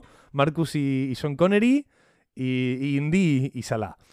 Y me encanta cómo, eh, de hecho, tienen que vivir una- un momento de aventura, muy pequeñito, pero es un momento de aventura, ¿no? De, oh no, nos quieren engañar, tal, corre, corre. Y, y Salah haciendo un poco como de Indiana Jones durante un minuto, ¿no? Pega un, puñe- un puñetazo ahí a uno de los malos, de los nazis. Y, y Marcus se esconde. Y es- esto es muy de teatro, esto es teatresco total, esto Sí. es de, de, de- de- de utilizar el atrezo. O sea, claro, en- nadie, nadie en su sano juicio se creería que los nazis prepararían una trampa tan rocambolesca. O sea, no, no- no tiene sentido. Vamos a camuflar un camión como si fuera el bazar de la tía Patty, ¿vale? Y, y- y la gente, y de repente entra Marcus a esconderse ahí y es un camión. O sea, no. Es algo totalmente teatral, eh, de, de peripecia divertida, graciosa, ¿no? Es muy No sé. Buster Keaton. Sí, y parece que lo digo de broma. No, pero- no, pero no. Iba a decir Buster Keaton cuando he dicho slapstick, pero no, no Sí, me he acordado. sí, sí. es muy de el juego de perspectivas del cine mudo que hacían, hacían muchos gags visuales y muchos slapstick con, de la, con la forma en que estaban posicionadas las cosas en el escenario frente a la cámara, ¿vale? Para que ópticamente eh, tuvieses una sensación diferente a la que era realmente, ¿no? De distancias, perspectivas. Y es un poco esta, esta misma idea. Ojo, si quieres explica un poco qué es el sla- slapstick, porque a lo mejor aquí hay gente más perdida que, que un pulpo en un Cierto. garaje. Explica, explica, Carlos. No, el slapstick es un humor. Es un es el nombre que se le da a un humor más físico, ¿no? Mm. Por ejemplo, pues, yo que sé, en el. ¿Cómo se llamaba la película esa de risa que eran como tres tíos, ¿no? El, el- el flaco, el. ¿Sabes cuál te digo, no? El flaco, Que es no. el, el- el- alto, el gordo y el flaco, o algo así. ¿Cómo se llamaban? Estoy flipando. Bueno, no, no sabes esa película. Bueno, da igual. Es, una, No- es muy clásica, lo que pasa es que no me acuerdo de su nombre. eh, me estoy equivocando. Pero bueno, son- es una película en la que pues de repente pues a uno de los hermanos pues le pegan con un martillo y hacen como que el tío se cae, ¿no? Ese es el humor slapstick, ¿no? Sí, exactamente. Pues Indiana Jones también tiene algo de, de slapsticks, ¿no? En, en muchas escenas. Además, esto es una referencia al arca perdida, donde pasa igual, pasa lo mismo, pero en favor de los buenos. En favor de Indy, que esconde su. esconde el camión en una tienda y la tapan enseguida con varias cosas. Pues es un poco igual. En una tienda, un camión camuflado. Lo que pasa que en este caso, para que a los buenos le salga el tiro por la culata. Bien. Pobre Marcus. Hay un guiño con lo de Hitler, que Hitler le firma el, el diario. Esto es muy divertido, esto es, esto es genial, tío. Sí, es. Me imagino a alguien diciendo, oye, ¿por qué no hacemos que aparezca Hitler y que le firme la libreta? o sea, ¿por qué no? Venga, adelante. O sea, el Dr. Jones ahora tiene la firma de, de, de Hitler en su diario. Es increíble eso. Me encanta también cuando el padre dice, dice, tres ardides, tres ardides de una astucia letal. Pero en- ¿hablas de trampas? Por supuesto, dice, pero encontré la forma de resolverlas. En las crónicas de San Anselmo. Es que eso, eso es muy tú, eso es el libro de Kells, ¿sabes? Totalmente, totalmente. Vale, vamos con el Zeppelin, ¿de acuerdo? Y la persecución que hay en, en avión, antes de llegar ya a Alejandreta y al tanque. Charlie, ¿qué, ¿por qué te ríes? Creo que vamos por el 56% de peli. No, hombre, esto ya, esto ya será un 70, 60 y pico por ciento de película, ¿no? No. Y hombre, El momento en el que Indy se encuentra con su padre es un 40% de peli, 45%. sí. Así- esto, el Zeppelin probablemente es 59% así. ¿eh? Sí, Sí, sí, sí. Sí, 60 por ahí. Bueno, pero ya se acelera la cosa. Sí, no, no, no, no te preocupes. No, pero yo por mí, vamos, que no, te lo digo de verdad. Tienes Ojalá hacer el récord. huevos, tío. Que no, que no. Ojalá hacer el récord del episodio más largo de la historia. A ver, Yo hoy quiero proponérmelo. 24 ¿eh? horas. Quiero proponérmelo. Quiero Hoy empieza el 24 horas. No. ok. Eh, lo que decíamos, la escena del, del avión, donde tienen también una conversación precisamente que retoma... Me encanta porque siempre se encuentra el momento para todo. Haciendo, si, si echamos la vista atrás de lo que llevamos de película, ¿eh? tenemos el momento de la universidad, van a donde Donovan, es decir, está creciendo la expectativa, estamos en un momento más o menos tranquilo, le retienen, resulta que no son los malos, es Donovan, es el malo, pero no lo sabemos, hay un misterio, es el detonante, el primer punto de giro, han puesto patas arriba eh, la casa del padre de, de Indy, llegan a Venecia, hay un misterio, o sea, todo va increciendo, pum, escena de acción. Luego nos relajamos. Lo de Elsa, tal, se lían, van al castillo, hay un poco de infiltración, se encuentra con padre, las expectativas van en aumento, ¡pum! Les secuestran. Ahora se liberan. La chimenea, el fuego, todo va increciendo, la persecución en... O sea, todo sigue un progreso increciendo, creciendo, ¡pum! Y hay un momento de relax. Y un poquito más adelante, creciendo, creciendo, creciendo, momento de relax. O sea, está... Parece que está cronometrado, es alucinante el ritmo, es, es impecable. Es impecable. Y aquí de nuevo, para acelerarlo, después de una conversación que viene a retomar esas mismas ideas, ¿no? Que le dice Indy, nunca hablábamos de nada, ¿no? Detecta un reproche bueno, de cierto pesar, ¿no? Y hay algo ahí entre, entre los dos que, que se va estrechando, ¿no? Evidentemente, van, van sufriendo una transformación. El avión. Me encanta porque aprovechan de nuevo todo. El padre revienta el ala sin darse cuenta, porque claro, él, no maneja bien las armas y, se dispara a sí mismo, ¿no? ¿Nos han dado, padre? Más o menos, hijo. Lo siento, nos han dado, ¿no? es como esa vergüenza de admitir. Hay una vergüenza del uno para con el otro, ¿no? De, querer hacerlo bien y no estar a la altura. Y bueno, y aterriza. Sí, y aterriza o se estrella con elegancia. Más o menos, aterriza más o menos bien. ¿no? Hay un momento No también muy no exagerado, antes. cómico, Sí. para todos los que se quejan de las físicas en Indiana Jones de es que el frigorífico... A ver, tenemos una escena en esta película de un avión metiéndose en un túnel, pasando así al lado de, de los dos Jones, mirándose en plan, hola, ¿sabes? Y el piloto en plan, oh Dios mío, ¿qué es esto? Y, y el avión estalla. ¿Vale? a O ver, sea, la dif- a, ver, igual. a ver, a ver, a ver. Entiendo, o sea, entiendo por dónde viene la crítica, porque eso del avión puede suceder. Es decir, escucha, puede suceder. te entiendo. Claro, sí. las posibilidades son tan remotas que es algo ultra exagerado, que además se Sí. aprovecha para hacerse unas miradas de situación, que es como, ¿qué coño? O sea, Spielberg se, se, se, se- se- se mete en el barro de la imposibilidad y se rezuma en él, ¿no? Pero, pero lo de la nevera entiendo que la gente no lo ve como algo que hay muy poca probabilidad, es que directamente es algo imposible. O sea, que no es que es tiene una bomba sentido, atómica, ¿no? claro. Es una bomba atómica, no estamos hablando de tal. Yo estoy contigo igualmente, ¿eh? A mí me parece estupenda. O sea, yo a tope con la escena de la nevera. Pero hoy no hemos venido a hablar de la escena de la nevera porque me imagino que la escena de la nevera será hablada y hablada y rehablada dentro Dará para de media tres, dentro de tres semanas. Sí, sí, sí, sí. Así que tenéis una cita el día 21, ¿verdad? Día 21, Uf, qué día cerquita 22. está eso de- de- del Di- estreno. Sí, sí. Día 21, día 22 de, de junio de Indiana Jones y la calavera y el reino de la calavera de cristal. Y creo que será el día 4 así de julio. Viaja al centro Indiana Jones y el dial del No. destino. No, no, no, no. no. No digas eso nunca más. eh. Sí, sí, lo diré y lo seguiré diciendo toda mi vida. Y llegamos a la playa. La playa. Ah, Está rodado en Almería, la playa de Monsul, así para el que para el que lo quiera saber. Las gaviotas no eran gaviotas, eran palomas, ¿de acuerdo? Porque las gaviotas, por lo visto, son indomables, son intratables, son seres salvajes, ¿de acuerdo? Que no, que no pero obedecen entonces a las palomas ni- las mataron. No, no.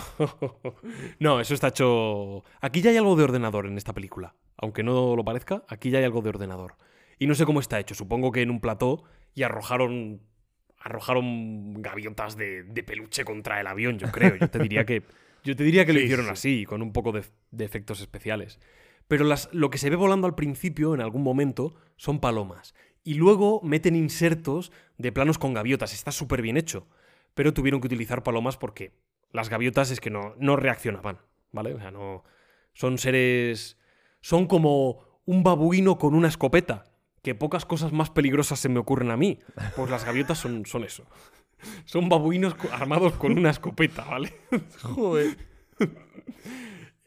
Me hace mucha gracia esta, esta comparación. Y es bueno, es una de las primeras veces, ¿no? Por decir, no decir la primera vez que su padre ayuda, ¿no? Exacto. Su padre, Exacto. eh, bueno, de hecho ayuda bien. no como con la ametralladora, ¿no? Que se dispara a su- propia cola. Sí. Es importante porque aquí, padre e hijo, Hay una mirada. se sitúan a la altura, ¿no? No es como, bueno, la lío yo o la lías tú. No, estamos en ese mismo nivel. Y la, la confianza se estrecha. Y hay una mirada de Indy hacia el padre. De hecho, te de voy a decir más. Es, una de la- es uno de los, de los mejores, de los planos mejor actuados de la carrera de Harrison Ford. Sí, Te- sin te- duda. es Te lo digo ya. O sea, eh, es el, típico momento de actuación que dices, me cago en la leche, me saco el sombrero porque en una mirada me has dicho 10, 17 cosas. Sí, fíjate que se le queda mirando, Spielberg le da esa importancia, le hace, le hace un traveling, ¿no? De, de- se aproxima hacia, hacia él y le sonríe, mira hacia abajo. Es muy curioso, yo lo he visto muchas veces. Mira hacia abajo, Ha- Harrison Ford, hace como, hace un sí, hace un sí con, la cabeza, como que asiente y se oculta la sonrisa, ¿sabes? Y entonces camina y sale, de, sale del plano. Es como, es como un sí de aceptación de... Es mi padre. ¿Sabes? Es como. Hay algo de orgullo en. Hay algo de amor en esa mirada. Es, es, es espectacular. Es, es increíble. Y Spielberg también, mediante el lenguaje cinematográfico, no solo con el guion. Es un momento relevante, con una frase preciosa de, de Henry. Y de pronto recordé lo que dijo Carlomagno: que mis ejércitos sean los árboles, las rocas y los árboles y los pájaros del cielo. Es como que esa parte intelectual le sirve ahora, ¿no? Para resolver el, el conflicto físico. De nuevo, lo físico y lo, lo- lo externo y lo interno unidos. Y hay un plano que es una dúplica del plano de 15-20 minutos atrás de Indy mirando al fuera de campo. Indy, ¡puah! Tiene la solución. Va por encima de nosotros. No somos capaces de ver lo que ha visto Indy, de entender lo que va a suceder. ¿eh? Y se prevalece el misterio con el fuera de campo. Sucede lo mismo. Un plano de Henry mirando, teniendo la idea, pero Spielberg nos impide ver aquello que está siendo observado. Es el mismo plano para dos personajes que cinematográficamente les ponen al mismo nivel, con ese misterio, con esa chispa, con ese ingenio. Ahora es Henry el que va por delante, el que mira el fuera de campo. Y luego, como Spielberg que soy, te muestro esas gaviotas, ¿no? Y te muestro la, la resolución. Es fabulosos. Es que no pueden coincidir más cosas buenas e- en, en tan poco tiempo, tío. es fabuloso. Pablo, si quieres, o sea, yo, cre- yo creo que deberías tirarte tres horas más solo hablando de esta escena. Pues se podría, ¿eh? ¿Podrías hablar durante tres horas de esta escena? Carlos, te voy a decir una cosa. Vale, dímelo. Queda la escena del tanque Ah, bueno, queda bastante. El tanque Mm. eh, y bueno, y todo lo de... y sí, el cañón de la media luna. Eso es. Bien. Bueno, de por medio hay una escena de transición para justificar que los nazis se internan en el territorio. irrelevante e innecesaria, pero sí, Sí, vale. no, no, hay- no hace falta, o sea, es una escena bien rodada que justifica que los nazis se internen. Eh, Bueno, pero- yo creo que también, más que justificar que internen, creo que sirve para justificar que de repente tengan un tanque, puede ser. Sí, Pero creo realmente que no es- sobre todo pero- por ahí. Pero no es necesario, ¿no? O sea, de repente que los nazis me aparezcan con un tanque, pues me lo creo, no sé, pues, son, es un Mm. ejército militar, ¿no? Paramilitar. Aparece también Kasim, que está como infiltrado, ¿no? Allí donde el, Mm. donde el rey, ¿no? Y le vemos así mirando de, de perfil. De nuevo, Spielberg lo que está haciendo es montar con la dirección. No hay un corte de corte A aquí, Kasim mirando. No, no, no. Hay un traveling que les sigue y de pronto la cámara se detiene en una columna. Un personaje que está a la izquierda mira de perfil. Con ese movimiento de perfil ocupa todo el plano y acabamos de lo que era un plano así general, plano americano, acabamos en un primer plano y dices, ¿cómo es posible esto? ¿Cómo, cómo hemos pasado sin corte ninguno de un plano... Es que, joder, hay una coordinación, Además, una ¿no es, coreografía. todo, ¿no es todo un plano secuencia esa escena? hay O un casi, corte- casi, ¿verdad? Casi, casi. Hay un corte, pero casi. Sí. Sí, Casi, sí, sí. No, las coreografías de Spielberg es un tipo que es muy John Ford, muy Howard Hawks, que tiene en mente cómo quiere que se muevan sus personajes por el escenario. Es un tío que planifica todo.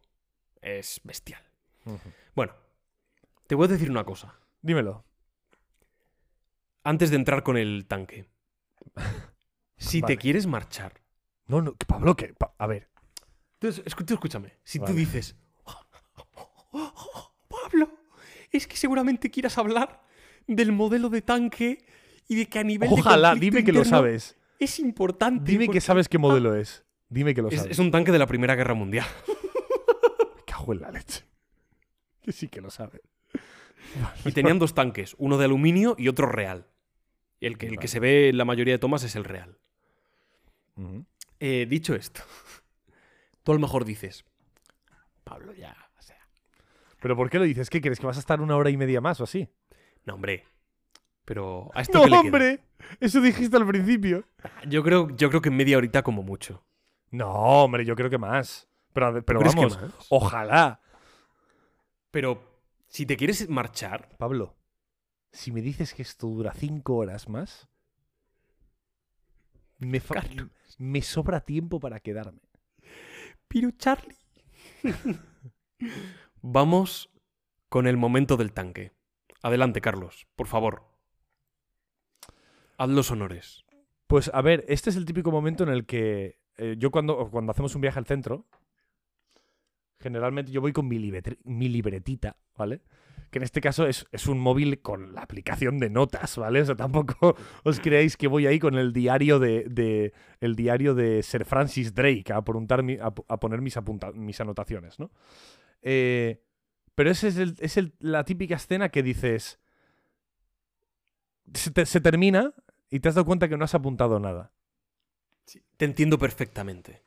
Pero no, es- no, no es que no hayas apuntado nada porque, porque, pa, es que Pablo, es que no hay nada que decir. Es que es una soberana mierda esta escena. Es que, es que por favor, pasemos ya a los créditos de la película. No, no, es porque, bueno, empieza la escena y hay, es, es puro frenesí y, y- y te, y te enfrascas en ver lo que pasa, porque además están por primera vez los cuatro juntos, ¿no? Salah, eh, eh, eh, joder, Marcus, Marcus eh, y, los, y los dos Jones, ¿no? Ahí juntos por fin, los cuatro peleando como un equipo, tal. Es algo como muy, muy estimulante, ¿no? Es, creo que es de la, la escena de acción probablemente el más estimulante a nivel de presentación de toda la película. Y te enfrasca y te mete ahí en su diégesis. Entonces, si me preguntas, Carlos, ¿qué tienes tú que decir o qué has apuntado yo esta, tú de esta escena? No he apuntado absolutamente nada, Pablo. Nada. Porque es un escenote, está muy bien. Bueno, el cañón de la media luna. Es decir, parece, parece de repente, esto tengo que aclararlo, parece en este podcast que yo estoy diciendo que esta película me parece increíble y es de mis favoritas. No, ¿eh? ¿Vale? Tengo, otros, tengo otras cosas que me gustan más. Prefiero a Aragorn y Gimli peleándose en las minas de Moria mil veces que esta escena. Pero sí que es real que yo veo esta escena, me entretiene un montón, está muy bien, hay que decirlo, a nivel cinematográfico es, un, es, una, es una escena fuera de serie y, y como, como una persona que le gusta el cine, me entretengo y me quedé enfrascado ahí viéndola. Tenemos además un nuevo montaje alternado, aunque el montaje de verdad alternado está en el clímax, luego lo hablamos, Sí. por- porque el, el clímax de esta película, o sea, no, no tiene, o sea, no, no es, no es lógico. No, yo creo que no es ni mérito de Spielberg ni de nadie, yo creo que, Sí. pues no sé, Dios Es- arriba es dijo- divina, divina providencia, ¿no? Sí, sí, dijo Dios, bueno, va- vamos a, así a, a soltar unos... Vino campanilla, soltó polvo de hadas, ¿vale? y, y simplemente pues salió un clímax increíble, ya está. ¿Vale? No vino obedece Gan- a vino Gandalf también con, eh, con el viejo Toby, con hierba del viejo Toby. Más o menos. Es, es una cosa, pues, como el chupacabras, ¿no? Es, es misterioso. Es como. el Krampus. Es, es, Carlos. Es como la magia de Narnia. Insondable. Insondable. Exacto. pero. Pero antes de llegar ahí. El tanque, yo tengo alguna cosita que decir. No quiero enrollarme mucho, ¿vale? No, no, no, no, enrolla. Corte A. Tres horas después. Y con esto lo del tanque, pues estaría. no. De nuevo, los pulsos, tío. El tanque, todo el tanque es un pulso, es una secuencia. Pero no basta con eso. De hecho, en el guion no tenían tantas cosas escritas. Y dijo Spielberg, esto es demasiado corto. Hay que hacer más acción. Y empezaron a improvisar un montón de cosas, ¿vale? En el guion no había tanto, tanto. Así que chapó. Cosas que otra vez, al igual que la nevera, son absolutamente ilógicas. O sea, poner una piedrecita en el, en- en- en el tubo de, de uno de los lanzamisiles del tanque no va a hacer que el, que, que el, que el cañón im- implosione, ¿sabes? Bueno, ¿tú crees que no? No, yo creo que ni de coña. Hombre, esa bala sale a una velocidad, la piedra se hace ñicos. Ya, sí, sea- la piedra sí, yo creo que se haría añicos, sí. Claro, o sea, a ver, a no ser que le, hayas metido una presión, pero es que ni siquiera. Date cuenta de la velocidad y la fuerza con la que sale eso. Es que da Sí, igual la cierto. presión a la que la hayas metido tú, es que da igual. Lo, te- lo tendrían que hacer los, los de cazadores de mitos, que tienen un programa sobre Indiana Jones, intentando cazar mitos o verdades de, de Indiana Jones. No creo que divertido. implosione el cañón ni de coña, pero ni de Sí, coña. no creo. Estoy pensando, no, no creo. Pero son cosas como que parecen probables, ¿verdad? Están ahí en un límite. O sea, son cosas que sí que son, o sea, sí que se da a pensar en plan que puedas dañar el tanque de alguna manera, en plan, pues igual el, el tubo se daña por, porque, porque lo, lo porque la bala la desvía un poco y entonces el tubo, pues tal, vale, pero que implosione el tubo en sí y se convierta en algo inservible, hombre, es un poco exagerado, ¿no? Sí.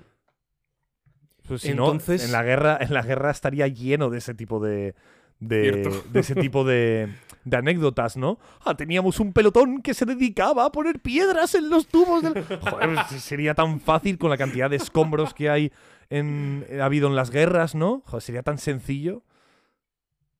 Entonces, como decía, tenemos, tenemos precisamente esto, un pulso grande con pequeños pulsos.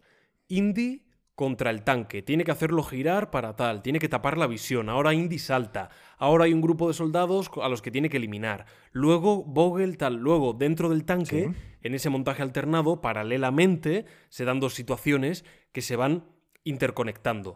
Indy le lanza la pistola al padre, ¡pum! Tenemos un elemento que, que que colisiona con esa otra línea de acción.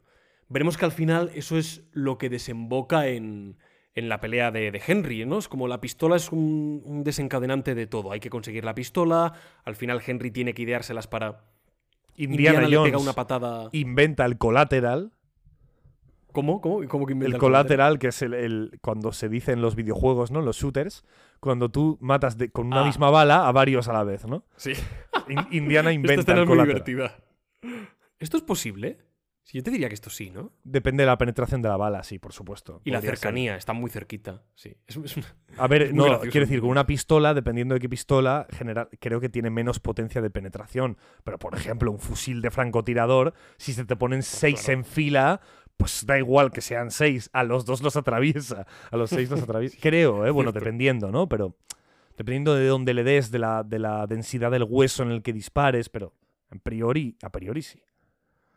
Hay que traer a un militar, un francotirador del ejército para. Sí, pero solo para, Para estas preguntárselo. cosas, ¿sabes? Solo para estas tonterías, ¿no? Exacto, exacto. Pero, Oye, pero ¿qué consulta. material, ¿qué material no se puede traspasar? Porque a veces en un Call of Duty te pones detrás de un tablero de ajedrez, ¿sabes? Y te para todas las balas.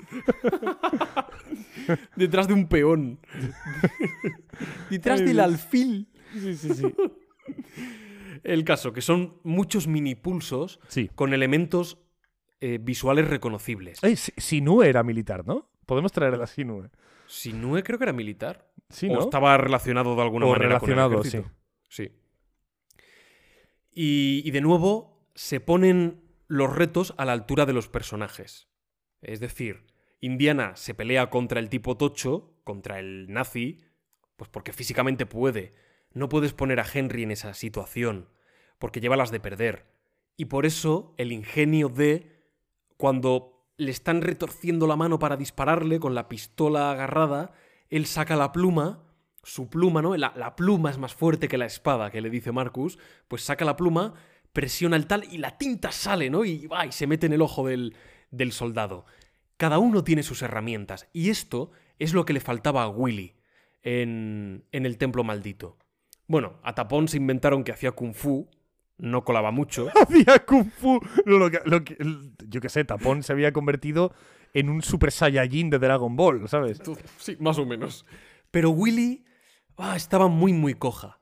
Y sin embargo, Henry, joder, el ingenio de los guionistas es clave para que se sienta útil, para que tenga recursos propios con su idiosincrasia. El paraguas, la pluma. Fabuloso. Es que lo de Tapón haciendo Kung Fu no lo supero todavía, ¿eh? O sea, no, no lo no es- esa, esa escena no la he superado todavía. Es muy out of context, tío. Dios, no, además está mal rodada. O sea, está mal rodado. O sea, Está, es- no está bien coreografiado. Eso. No está bien o coreografiado. sea, no lo supero. Menos mal que es Tapón, que tiene el carisma que le sobra para regalar, ¿sabes? Sí, sí, que te puede regalar a ti y a, y a la tía Felisa. Eh, como decía, pues es, es un poco el funcionamiento de la, de la escena, ¿no? Cada vez a más, a más, a más. Es un efecto dominó. Esto es algo que me encanta a mí en las pelis de, de acción. Tiras una ficha y esa va empujando absolutamente todas hasta que el dominó se detiene. Hay muchos desencadenantes. Muchísimos. Es una Nuestros amigos, de nuestros ellos. amigos de la espada cruciforme dan su vida por, por esto. Sí. Pobrecillos, que en paz descanse. Aunque su, su sacrificio ha servido para algo. Pobre Kasim. Pobre Kasim, Así co- como los Medjay, dándolo todo. dándolo hasta todo. la muerte. Tenemos el momento en que se, se cuelga, eh, queda colgado del- del cañón del tanque, también con esa ralentización que tanto le gusta a Spielberg, ¿no? De que parece que nunca llegamos a la roca y en el último momento, por los pelos. Eh, entrando ya en lo que es el cañón de la media luna, Indy realmente no ha muerto, creen que sí, pero no, y ese abrazo que se produce entre padre e hijo de he estado a punto de perderte, ¿no? O sea, el dolor que esto supone lo comprendo, o sea, es algo horrible. Es- hay, cada vez se están dando más motivos para que estos dos tengan una conexión, eh, vamos, extraordinaria. Sí. ¿no? Todos son, parece que son excusas para, para eso. O sea, todo está aprovechado. Y por último, Ostras, el tercer acto de la película, ostras, uno de los mejores finales que se han rodado, ostras, el momento cumbre, ostras, porque encuentran el grial. Ostras. y porque se reencuentran, a sí mismos y entre ellos. Carlos, llegamos al templo del grial, Petra, yo he estado en Petra, como decía antes, al principio, antes, O hace ya dos horas... O eso es los lo que la hermandad de la espada cruciforme quiere que creas. Exacto. Yo, yo, yo ahí lo dejo. Yo estuve en Petra hace ya unos cuantos años. A ver, Había Pablo, visto Pablo, las pelis, por supuesto. sé, sé, sé- sé cauteloso. Y di que crees que has estado en Petra. Creo que Ah. lo que vi era Petra. Eso es, a lo mejor te engañaron. Y es tal cual, ¿vale? Ojo, es tal cual el exterior.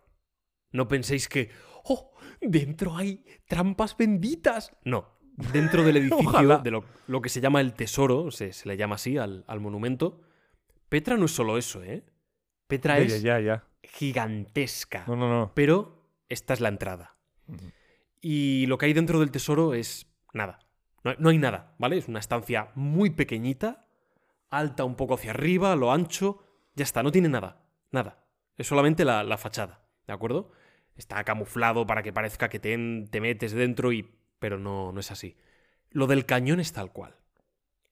El cañón así de estrecho, la, visión de Petra a través de varias rocas, es de los momentos que de donde yo he viajado, de los momentos más pelos de punta que he tenido.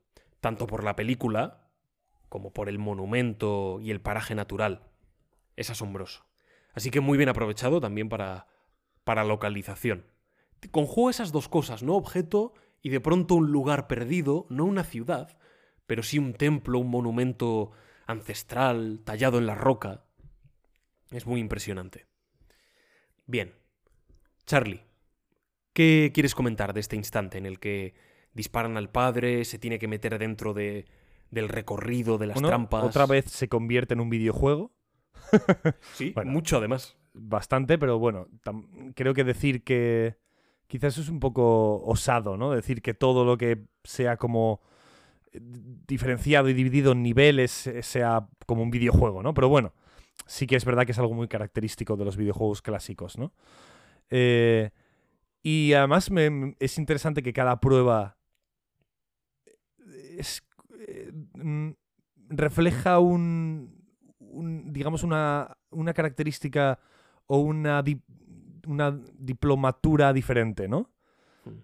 Como primero tienes la. El, bueno, primero es algo de agilidad, ¿no? Una prueba de agilidad, bueno, entre comillas, porque las, las pistas que te dan es que te agaches, ¿no? Pero claro, Sí. la pista de que, de que ruedes después, como en Dark Souls, dándole al círculo para que Judas Gundig no te, no te ensarte la aguja por el ano, eso no, te lo, eso no te lo dice el, el- espera, ¿cómo se llamaba? Las, las crónicas de San Anselmo no te lo dicen. ¿no? En las crónicas de San Anselmo. Y luego la segunda prueba, que es más un tema de historia, ¿no? De recordar, de cómo se El escribía, Dios. tal, el nombre de Dios, ¿no? La tercera es un tema de perspectivas, un tema de fe, un tema de creer que aquí hay un, hay un, hay un pasaje oculto que no estás viendo. Y luego la última, ¿no? Que yo creo que es la más interesante. El Cali de Cristo. Bien. Mm. Es el momento. No sabes por dónde empezar ya. No sé por eh, dónde empezar. Ostras.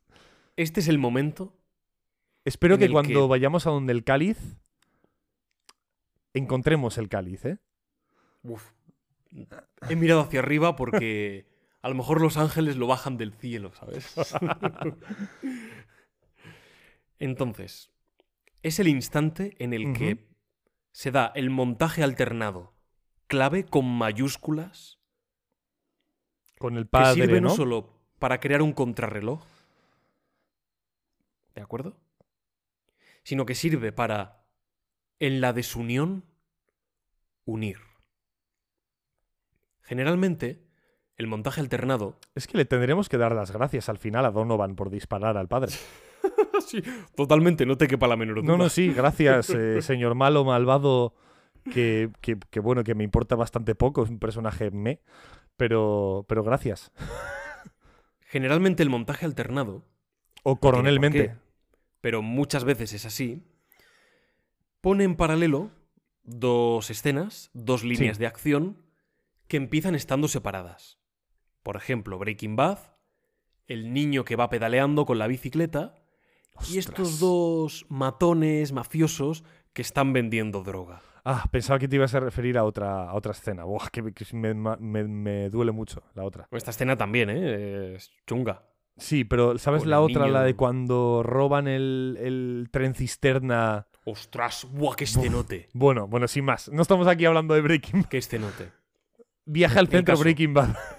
Dos líneas de acción completamente separadas que no se han encontrado y que ahora van a converger y se van a unir. Bien. Esta escena no es exactamente así. Porque ya, ya estamos juntos. De hecho, llevamos ya una hora o casi con el padre y con el hijo.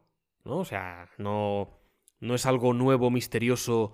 Cómo van a encontrarse no está claro. Indiana Sí. va a conseguir el cáliz, lo más probable, yo creo que no hay duda de que acabará bien, ¿no? No sé, creo que no, es, es un poco el objetivo de, de la película, ¿no? Que el final sea feliz y, y hayan aprendido la lección y, y tal. Entonces está claro que se van a encontrar en la entrada, tal.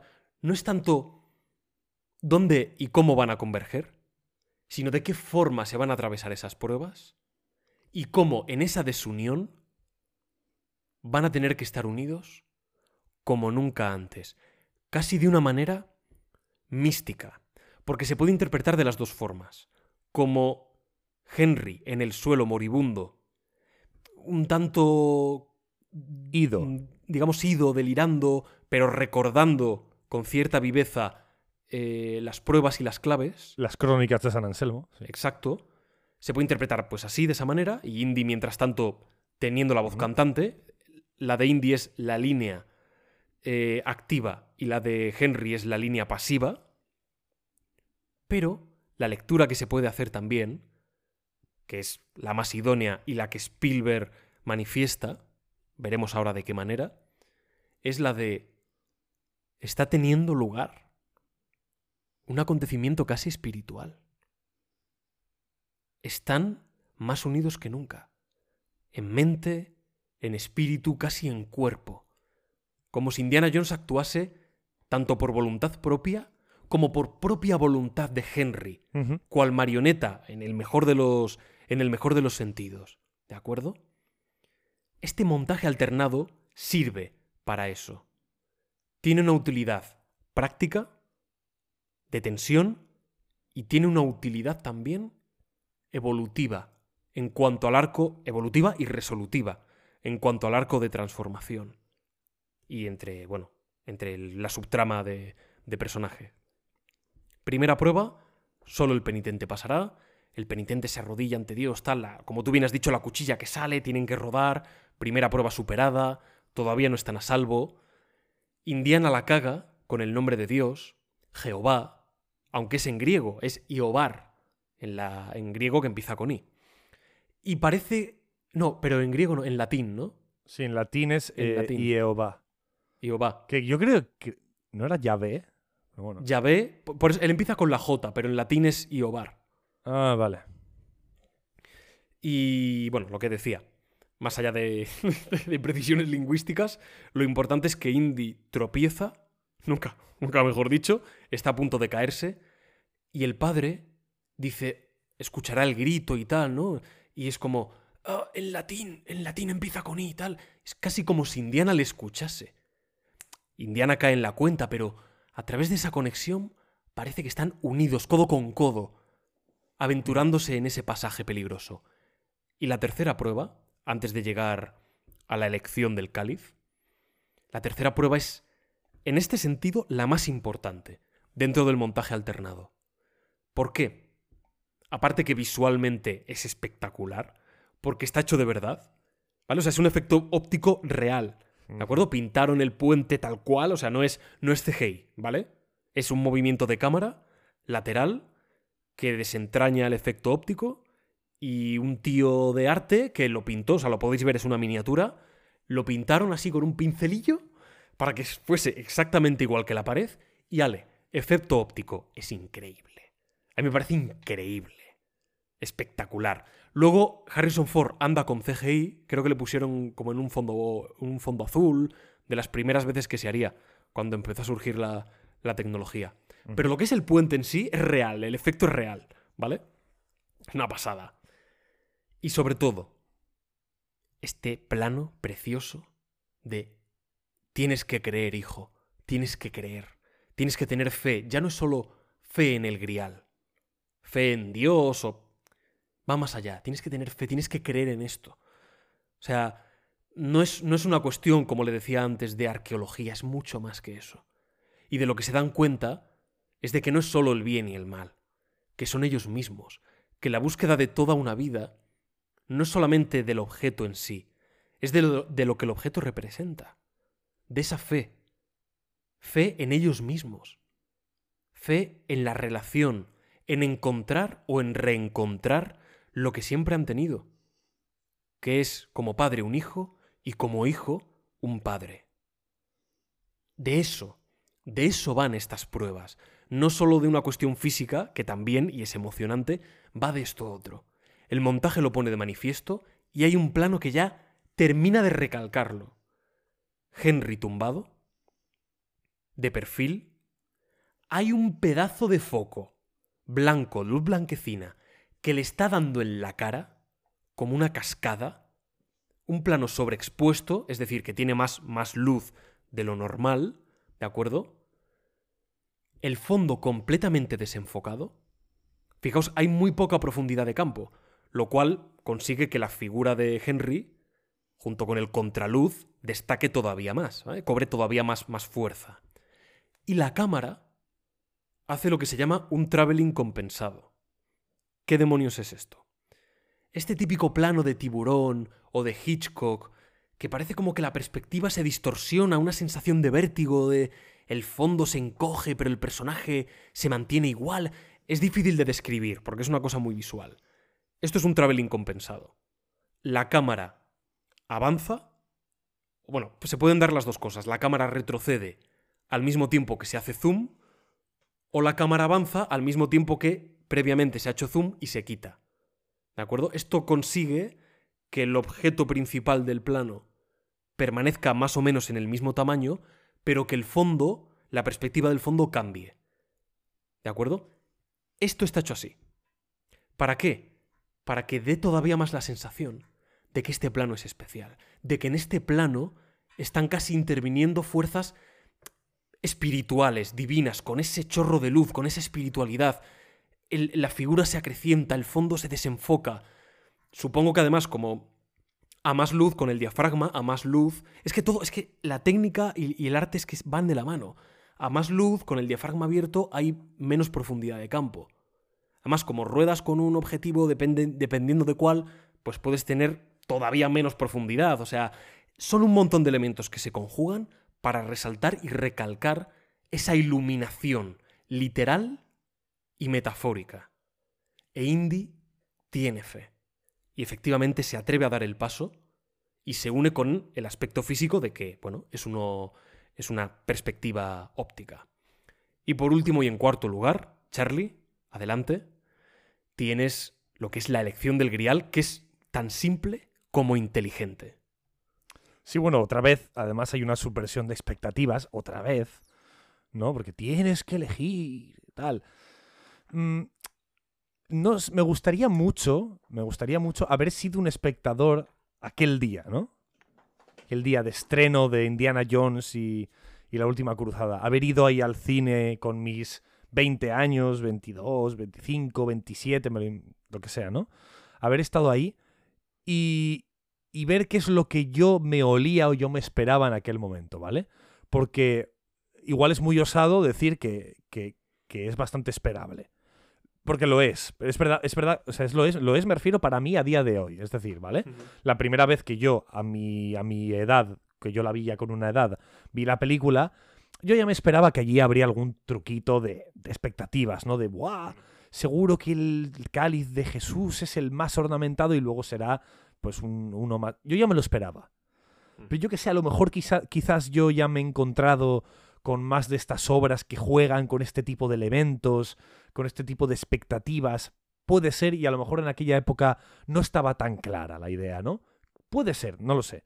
El caso es que para mí es, es, es, esperable, me espero ese, ese ¿No te, giro. Pero ¿no te parece como muy ingenioso? Que es como, claro, el que es como muy lógico además, o sea, tiene como bastante sentido. No, no, eso, eso ya, o sea, eso es un tema aparte, ¿vale? O sea, quiero decir, sí. Eh, dentro de que esto me parece muy, muy fácil de, prever, eh, aún así es irrelevante que sea fácil o difícil de prever, porque la idea no es que tú como espectador te, te sorprendas.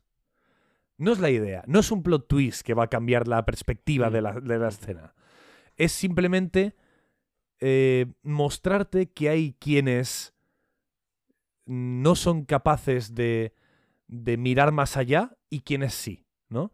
Por eso Donovan, simplemente haciendo caso con lo que le diga a Elsa, ya cree que ese cáliz, el más ornamentado y remachado de joyas, tiene que ser el del rey de reyes, ¿no? Y no lo es. Es. ¿Cuál es, Pablo? ¿Cuál es? Lo está enseñando en cámara. No lo estáis viendo en el podcast. Pero es. Pablo. Buah. Ahí está. El Míralo, cáliz. míralo, mira qué iluminación, ¿eh? Fíjate, fíjate, fíjate cómo así a contraluz. Fíjate, ¿eh? Soy Spielberg, tío. El cáliz, Sí. la copa de Cristo en Ahí está. Indiana Jones y la última cruzada. Ahí está. Preciosa. Una réplica. Por cortesía de John Eche. No, no, no, de, de- del Baphomet. Perdón, por cortesía del Baphomet. Buah, qué bonita es. A mí me gusta mucho la idea, claro. A Sí. ver, yo la vi de pequeño. El caballero templario, además, que lleva ahí Claro. 1500 años. es Que es, un, increíble. es, un, es un surhumano que está vivo ahí desde hace 700 años, tío. Qué, qué locura, ¿eh? Me encanta. Es, a ver, es súper loco. No, por es supuesto. loquísimo. Pero me encanta porque está presentado con una naturalidad.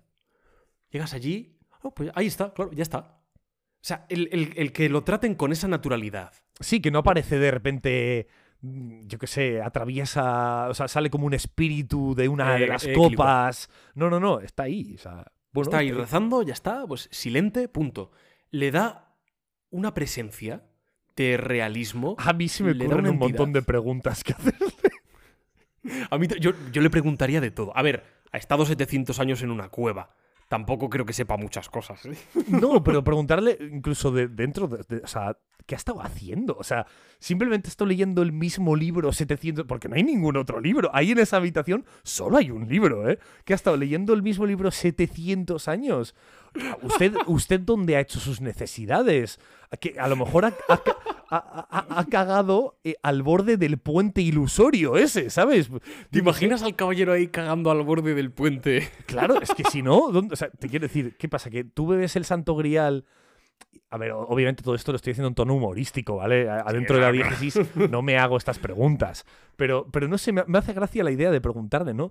Si usted cagaba y meaba por ahí, ¿dónde están sus excrementos? O usted tendrá necesidades de todo tipo, ¿no? ¿No? A lo mejor el santo grial, si bebes agüita, se te pasa todo eso. Se te pasa hasta las ganas de mear. Puede ser. Puede ser, ¿eh? El grial tenga hasta ese poder. Pero eso, es- eso, eso no es bueno, ¿no? Porque, porque, porque hacer tus necesidades es un placer. O sea, nos está quitando placeres. Carlos, ¿Qué? ¿te imaginas? ¿Qué? Vale, venga, cuéntame ahora. ¿Te imaginas que el dial del destino? No. Sí, ya hemos visto No, trailers y tal. no, no. Pero imagínate que los trailers son una pantomima, los han hecho precisamente para engañarnos. Y que la verdadera película, cuando Sí. se estrene en cines, la verdadera película es Cinema Verité, tres horas. tres horas del caballero, allí, Viviendo. un plano secuencia fijo, allí detenido, ¿vale? Con el caballero allí, pues, pues haciendo las movidas que, que- que debería de hacer hasta que llega Indiana Jones. Ya está. Es la mejor película de la historia. Te lo digo de verdad, la mejor peli de la historia. Me levanto y aplaudo, tío. La- la- lo que le ocurre a Donovan, además, es, es muy lo que le ocurre a, a Todd, ¿no? En... ¿Es a Todd o es a Belloc? A Todd, ¿no? Creo que esa. Lo de encogerse la cara, ¿no? Que se le chupa. Sí. No, que se derrite. Pues Sí, es que es una sí. mezcla de cosas.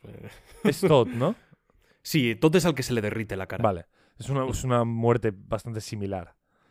Es como un envejecimiento en cuestión de segundos bastante horrible, la verdad. En, en el mejor sentido. O sea, que está muy bien hecho, pero que es muy perturbador. Buf, da mal rollo, ¿eh? O sea, buf. Sí, sí, sí. No, te pongas en la piel de eso. Una pregunta. Que además este momento lo has descrito tú en la narración. Vale. Cuando Elsa le entrega el cáliz de oro a Donovan, le echa una mirada a Indy. Le mira, No es, medio no es- sonriendo. no es, no es una mirada del todo.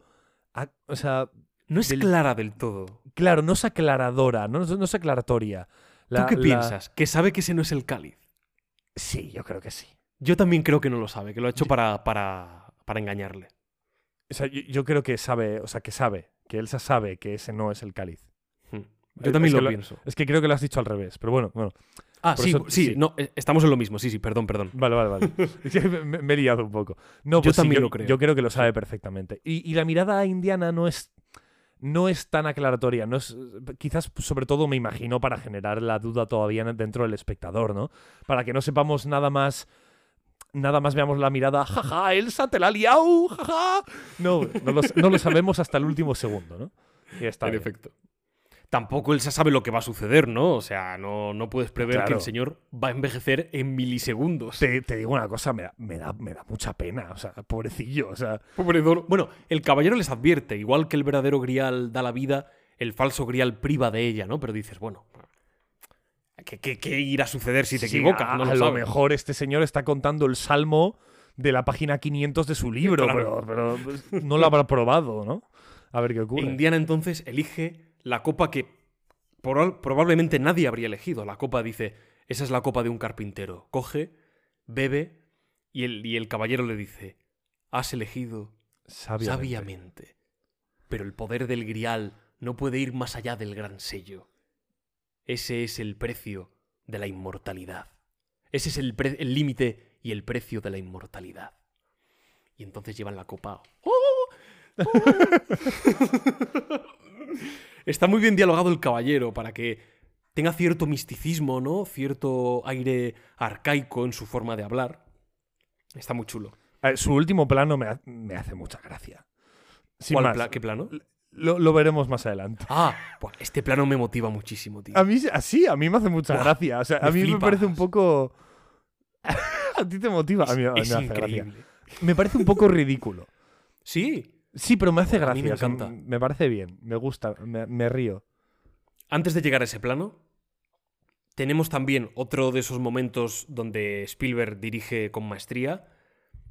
Ese plano general, que acaba en un plano casi detalle, lo hemos descrito en la, en la narración. La entrada del templo, esas escaleras que dan acceso a las trampas. Indy baja por ahí. El foco de luz que iluminaba Henry, la fuente de luz es la misma. Ahora iluminan a Indiana saliendo del, del corredor. El grial, si veis la película y os fijáis, el grial lo lleva a la altura del pecho, con el agua, ¿no? Para que no se derrame, con, con cuidado. Lo lleva a la altura del pecho, los nazis a un lado, Marcus en medio, como si estuviese casi rezando, ¿no? De hecho, luego se santigua. Y llega Indy con la copa, se acerca a Henry, se acerca a cámara, porque Henry está al, lado de la cámara, y a medida que se acerca, claro, el plano se va cerrando porque Indy ocupa todo el plano. Y si os dais cuenta, Indiana, Harrison Ford, va bajando la copa. Está a la altura del pecho, la baja hacia el estómago, luego hacia la cadera.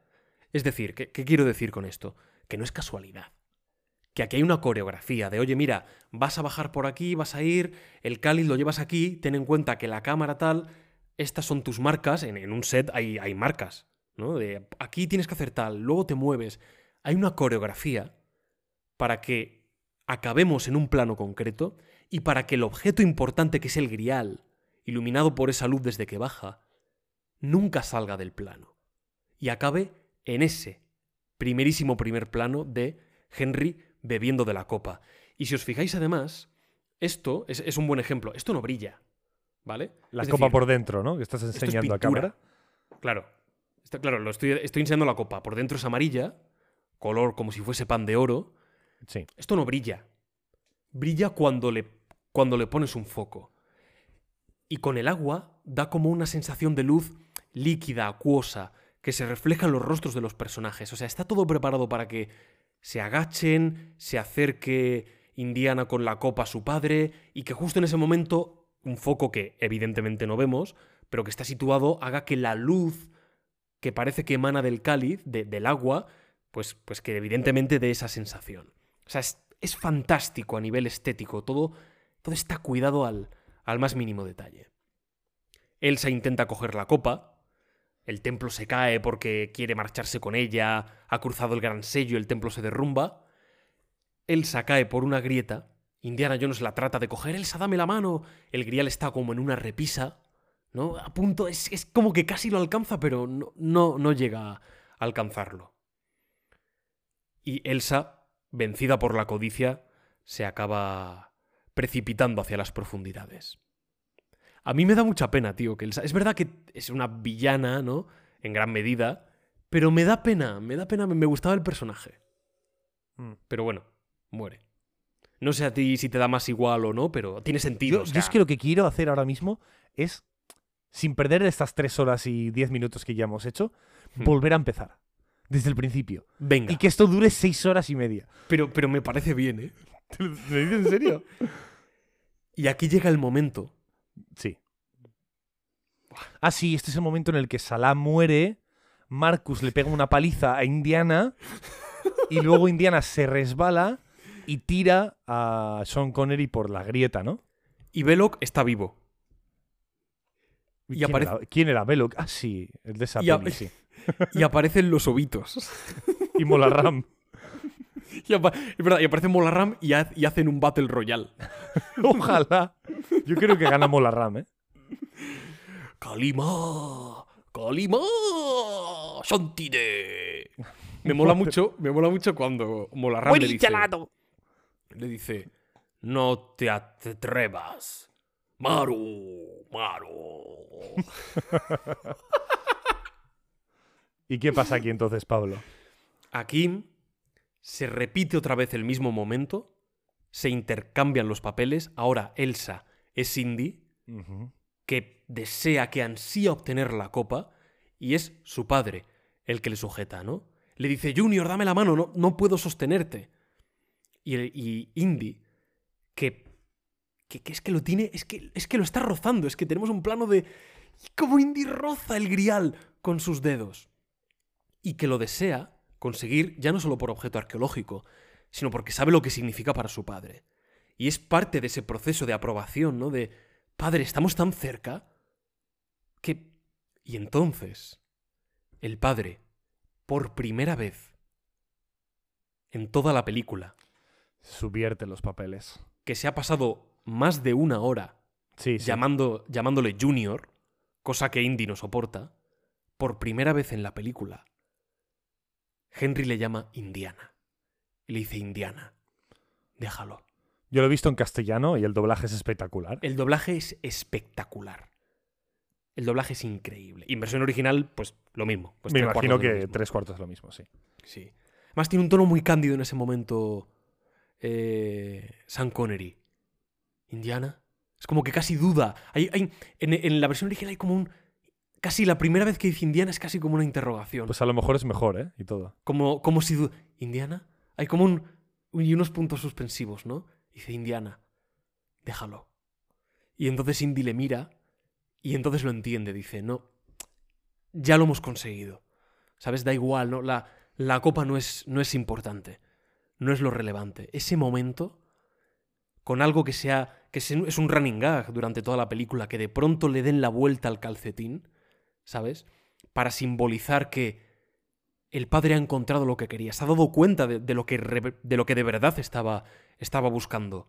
Que era su hijo. Esa iluminación. Lo dice luego, ¿no? ¿Y tú qué buscabas? Dice yo. No, tú que has encontrado, le dice yo, iluminación. Ha comprendido el verdadero significado de la búsqueda, igual que Indiana. Indiana lo comprende también. Y, Y Salah dirá, y Salah dirá, y yo he encontrado dos camellos para mi primo. Porque es en verdad. compensación un- por el coche de mi cuñado. En efecto. Ese momento, a mí grande siempre, siempre que lo veo, se me saltan las lágrimas. En ese instante, se me saltan las lágrimas. Indiana. Indiana. Indiana. Déjalo. Indiana le mira a duda y entonces le da la mano y suena el.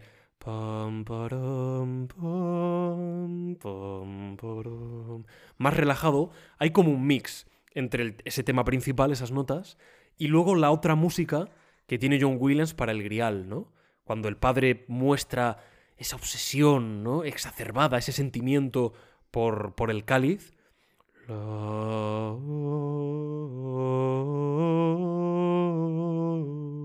Casi una música eclesiástica. Pues hay un mix, ¿no? Hay un, hay un tono más pausado, más ceremonioso. con las notas de la melodía. El templo se derrumba, salen ilesos, por fortuna. El padre le dice aquello de Elsa nunca creyó en el grial, pensó que había encontrado un tesoro.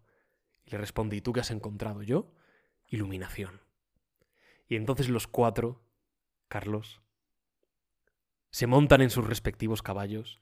Hay una pequeña conversación, ¿no? Para no acabar con un tono tan solemne, que, que estaría muy bien, pero bueno, por recuperar un poco el tono de aventura, desenfadado, eh, le vuelve a llamar Junior, dice padre, dice, ¿qué es eso de Junior? Dice Salao, "Eh, es el perro, dice, te llamaron como al perro, no sé qué, tal, cual". bueno, hay un poco ahí de, Por cierto, de broma. imagino, imagino que, que, que el actor de Marcus está muerto, ¿no?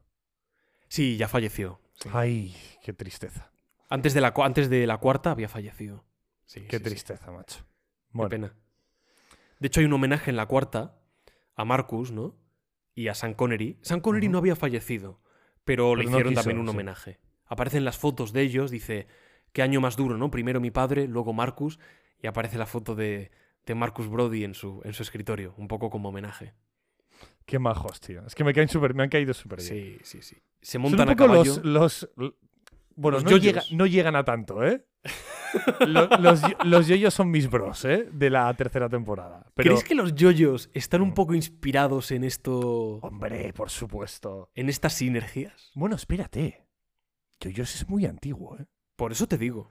Habría Yo- que ver, ¿eh? Yoyos, o sea, no sé de qué año es la tercera temporada, ¿eh? Pero lo es del mirar, ¿vale? 89. Bueno, pon 88 cuando lo estaban escribiendo y rodando. 87-88. Star Wars Crusaders es de. Tiki tiki tiki tiki tiki tiki ti. ¡Ih! ¡Ih! ¡Ostras! ¿Qué año? Empezó en el 89.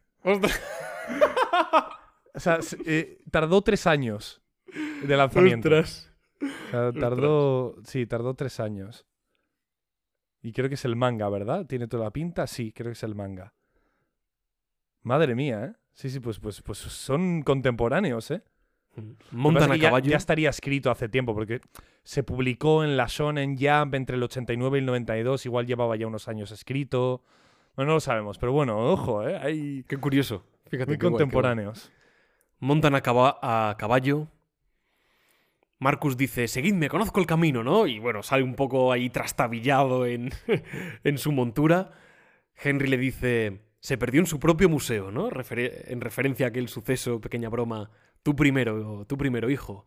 Y, le dice Indiana, sí, señor, ¡ja! ¿no? Hostiga al caballo y los cuatro salen del cañón de la media luna, del cañón de Petra, y recuperando un poco esa idea eh, de western, de plano a contraluz, con las siluetas a caballo, este plano tan, ¿cómo se dice?, tan crepuscular, pues ponen fin a la tercera entrega y la que en su momento pues iba a ser la última película de la saga de Indiana Jones.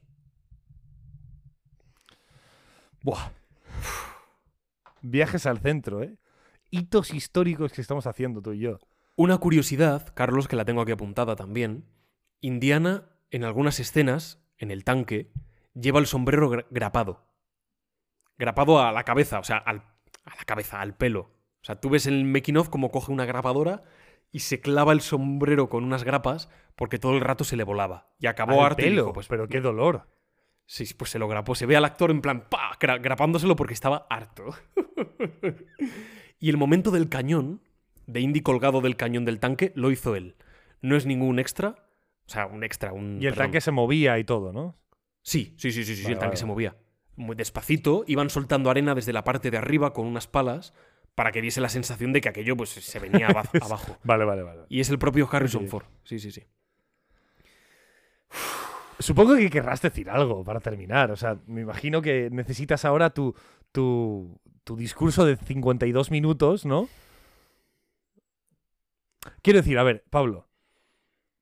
Llevamos dentro de... Estamos en junio... Bueno, de hecho este se va a publicar el 1 de junio, si no me equivoco. Sí, Mm. el 1 de junio. Así que 1 de junio.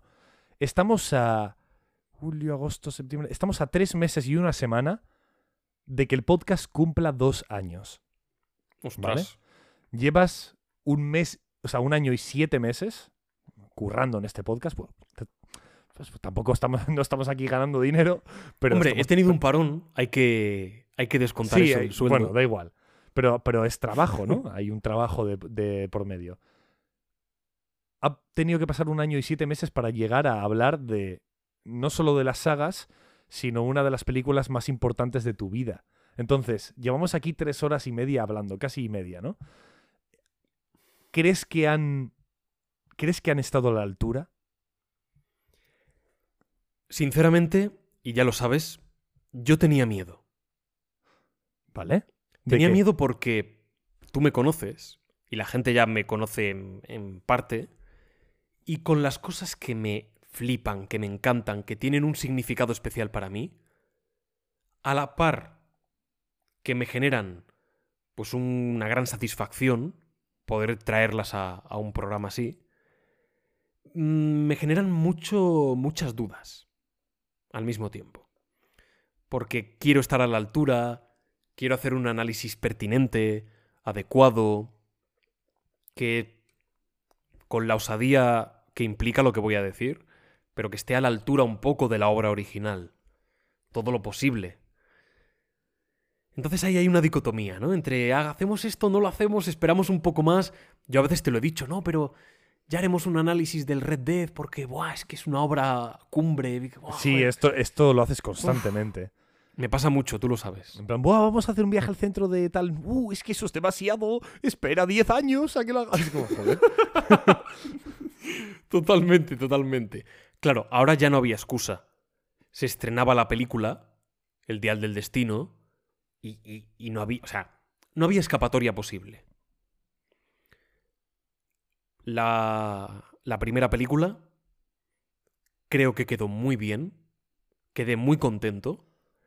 El Templo Maldito creo que quedó todavía mejor. Sí. Creo que quedó súper chulo. Y todavía no he editado, claro. a- en este momento, mientras estamos grabando, Hombre, claro. ya se ha, ya se ha hecho la narración, vosotros ya la habéis escuchado, pero yo todavía la tengo que editar. ¿De acuerdo? ¿Qué quiero decir? Que quiero hacerlo bien y, joder, no quiero decepcionar. Entonces quiero meterle toda la pasión y el trabajo del mundo. Pero dando por hecho que, que lo haré bien, eh, lo mejor posible, no es que esté satisfecho con el episodio, es que estoy súper satisfecho. Ha quedado mejor, ha quedado tan bien como a mí me gustaría e incluso mejor. O sea que hoy vas a dormir bien. Hoy voy a dormir súper a gusto porque una cosa, para que sepan los oyentes y espectadores, este tipo de episodios, bueno, en general, hay algunos que no tanto, pero estos episodios tan densos, en el mejor de los sentidos, yo, me tiraría aquí otra, otra hora, divagando, lo digo de verdad. Tengo cosas que decir. Y relacionándolo con la quinta y comparando con tal y cual. Pero son una carga de energía. Un, perdón, una descarga de energía Carlos, ¿verdad? Tremenda. Dímelo a mí. Estoy- Carlos ya está mí- en plan, por favor, cierra esto. No, no, Vamos a, a mí, digo, chapar a mí me revienta y es verdad que se ha juntado en este último mes con ciertos temas médicos que Mm. me, me fastidian un poco a la hora de estar más de X tiempo delante del ordenador y me cuesta más, tengo que admitir que me cuesta más. No hago esfuerzo y aquí estoy, ¿eh? Y no tengo problema. Pero hay días que me cuesta más hacer ese esfuerzo, hay días que, no, lo- que directamente no puedo. De hecho, como, como, como si es una chorrada, si os interesa, pero bueno, eh, la narración la grabamos ayer. Ayer, a día, de, del a día que estamos grabando esto, ¿no? Lo grabamos ayer. Y también teníamos que grabar de seguido el resto del podcast, toda la tertulia. Y le dije a Pablo, no puedo. Lo grabamos mañana. Casi que ha sido mejor, ¿eh? Sí, hombre, hombre, si lo llegamos a grabar ayer, lo mejor yo estoy así. Todo el podcast, mirando hacia un lado. Te lo juro, o sea. Pero bueno, menos mal. Lo último Pues, que quiero añadir, Sí, muy breve, añade. la quinta película, Tres ver. horas más tarde. no podemos esperar la última ¿Sí? cruzada. Ni de lejos. Yo, yo no va a ser la última cruzada. Es, imp- es imposible, ¿vale? Ah, imposible no, pero es improbable. No podemos esperar eh, en busca del arca perdida. Y no pasa nada. ¿Vale? No pasa nada. No van a ser ni la primera ni la tercera. Porque es improbable, imposible prácticamente. ¿Vale? Ojalá sea como la segunda. Que ya la segunda me parece extraordinaria. Ya hablamos el otro día de las críticas. Muchas opiniones encontradas, muchas críticas buenas o muy buenas, y, muchas si- críticas malas. si- bueno, ya si queréis escuchar las- el, el episodio donde hablamos de las críticas, es en el último campamento base. Campamento base 39. Exacto. Críticas no nuestras de la peli, críticas de, de los críticos que la han visto en Cannes, ¿vale? No, nosotros no la hemos visto, por desgracia. Todo- todavía tenemos que esperar un mesecillo. No queda Entonces, nada, ¿eh? Quiero decir, ¿la película va a ser peor que la tercera, que la Sí, y no pasa nada, porque también hay películas que te digo, ah, pues no es tan buena como Indiana Jones. Y puede ser una película extraordinaria, o sea, no, no, no hay problema, no pasa nada. ¿De acuerdo? Mis expectativas, ya sabéis, son de que si. Si esta película y la primera son un 10, 9,75, y el Templo Maldito es un 7,75, para que entendáis un poco mi baremo, mi expectativa es que ojalá el Dial del Destino sea un 7.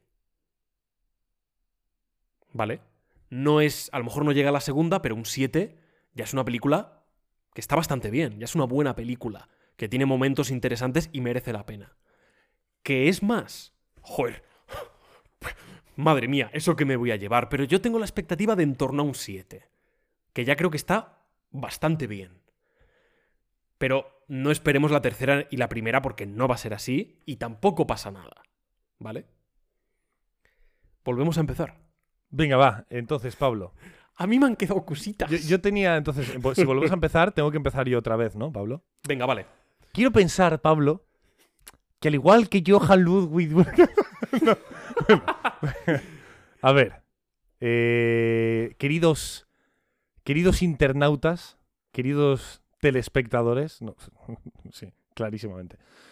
Al igual que aquel caballero templario, encerrado en ese inmortal presidio, nosotros también hemos bebido de un cáliz de eterna juventud. ¿Respecto a qué? Respecto a nuestras ganas de entreteneros y llevaros con nosotros a un lugar maravilloso. A un lugar ni siquiera conquistado por los mayores exploradores del planeta. A la cima del entretenimiento.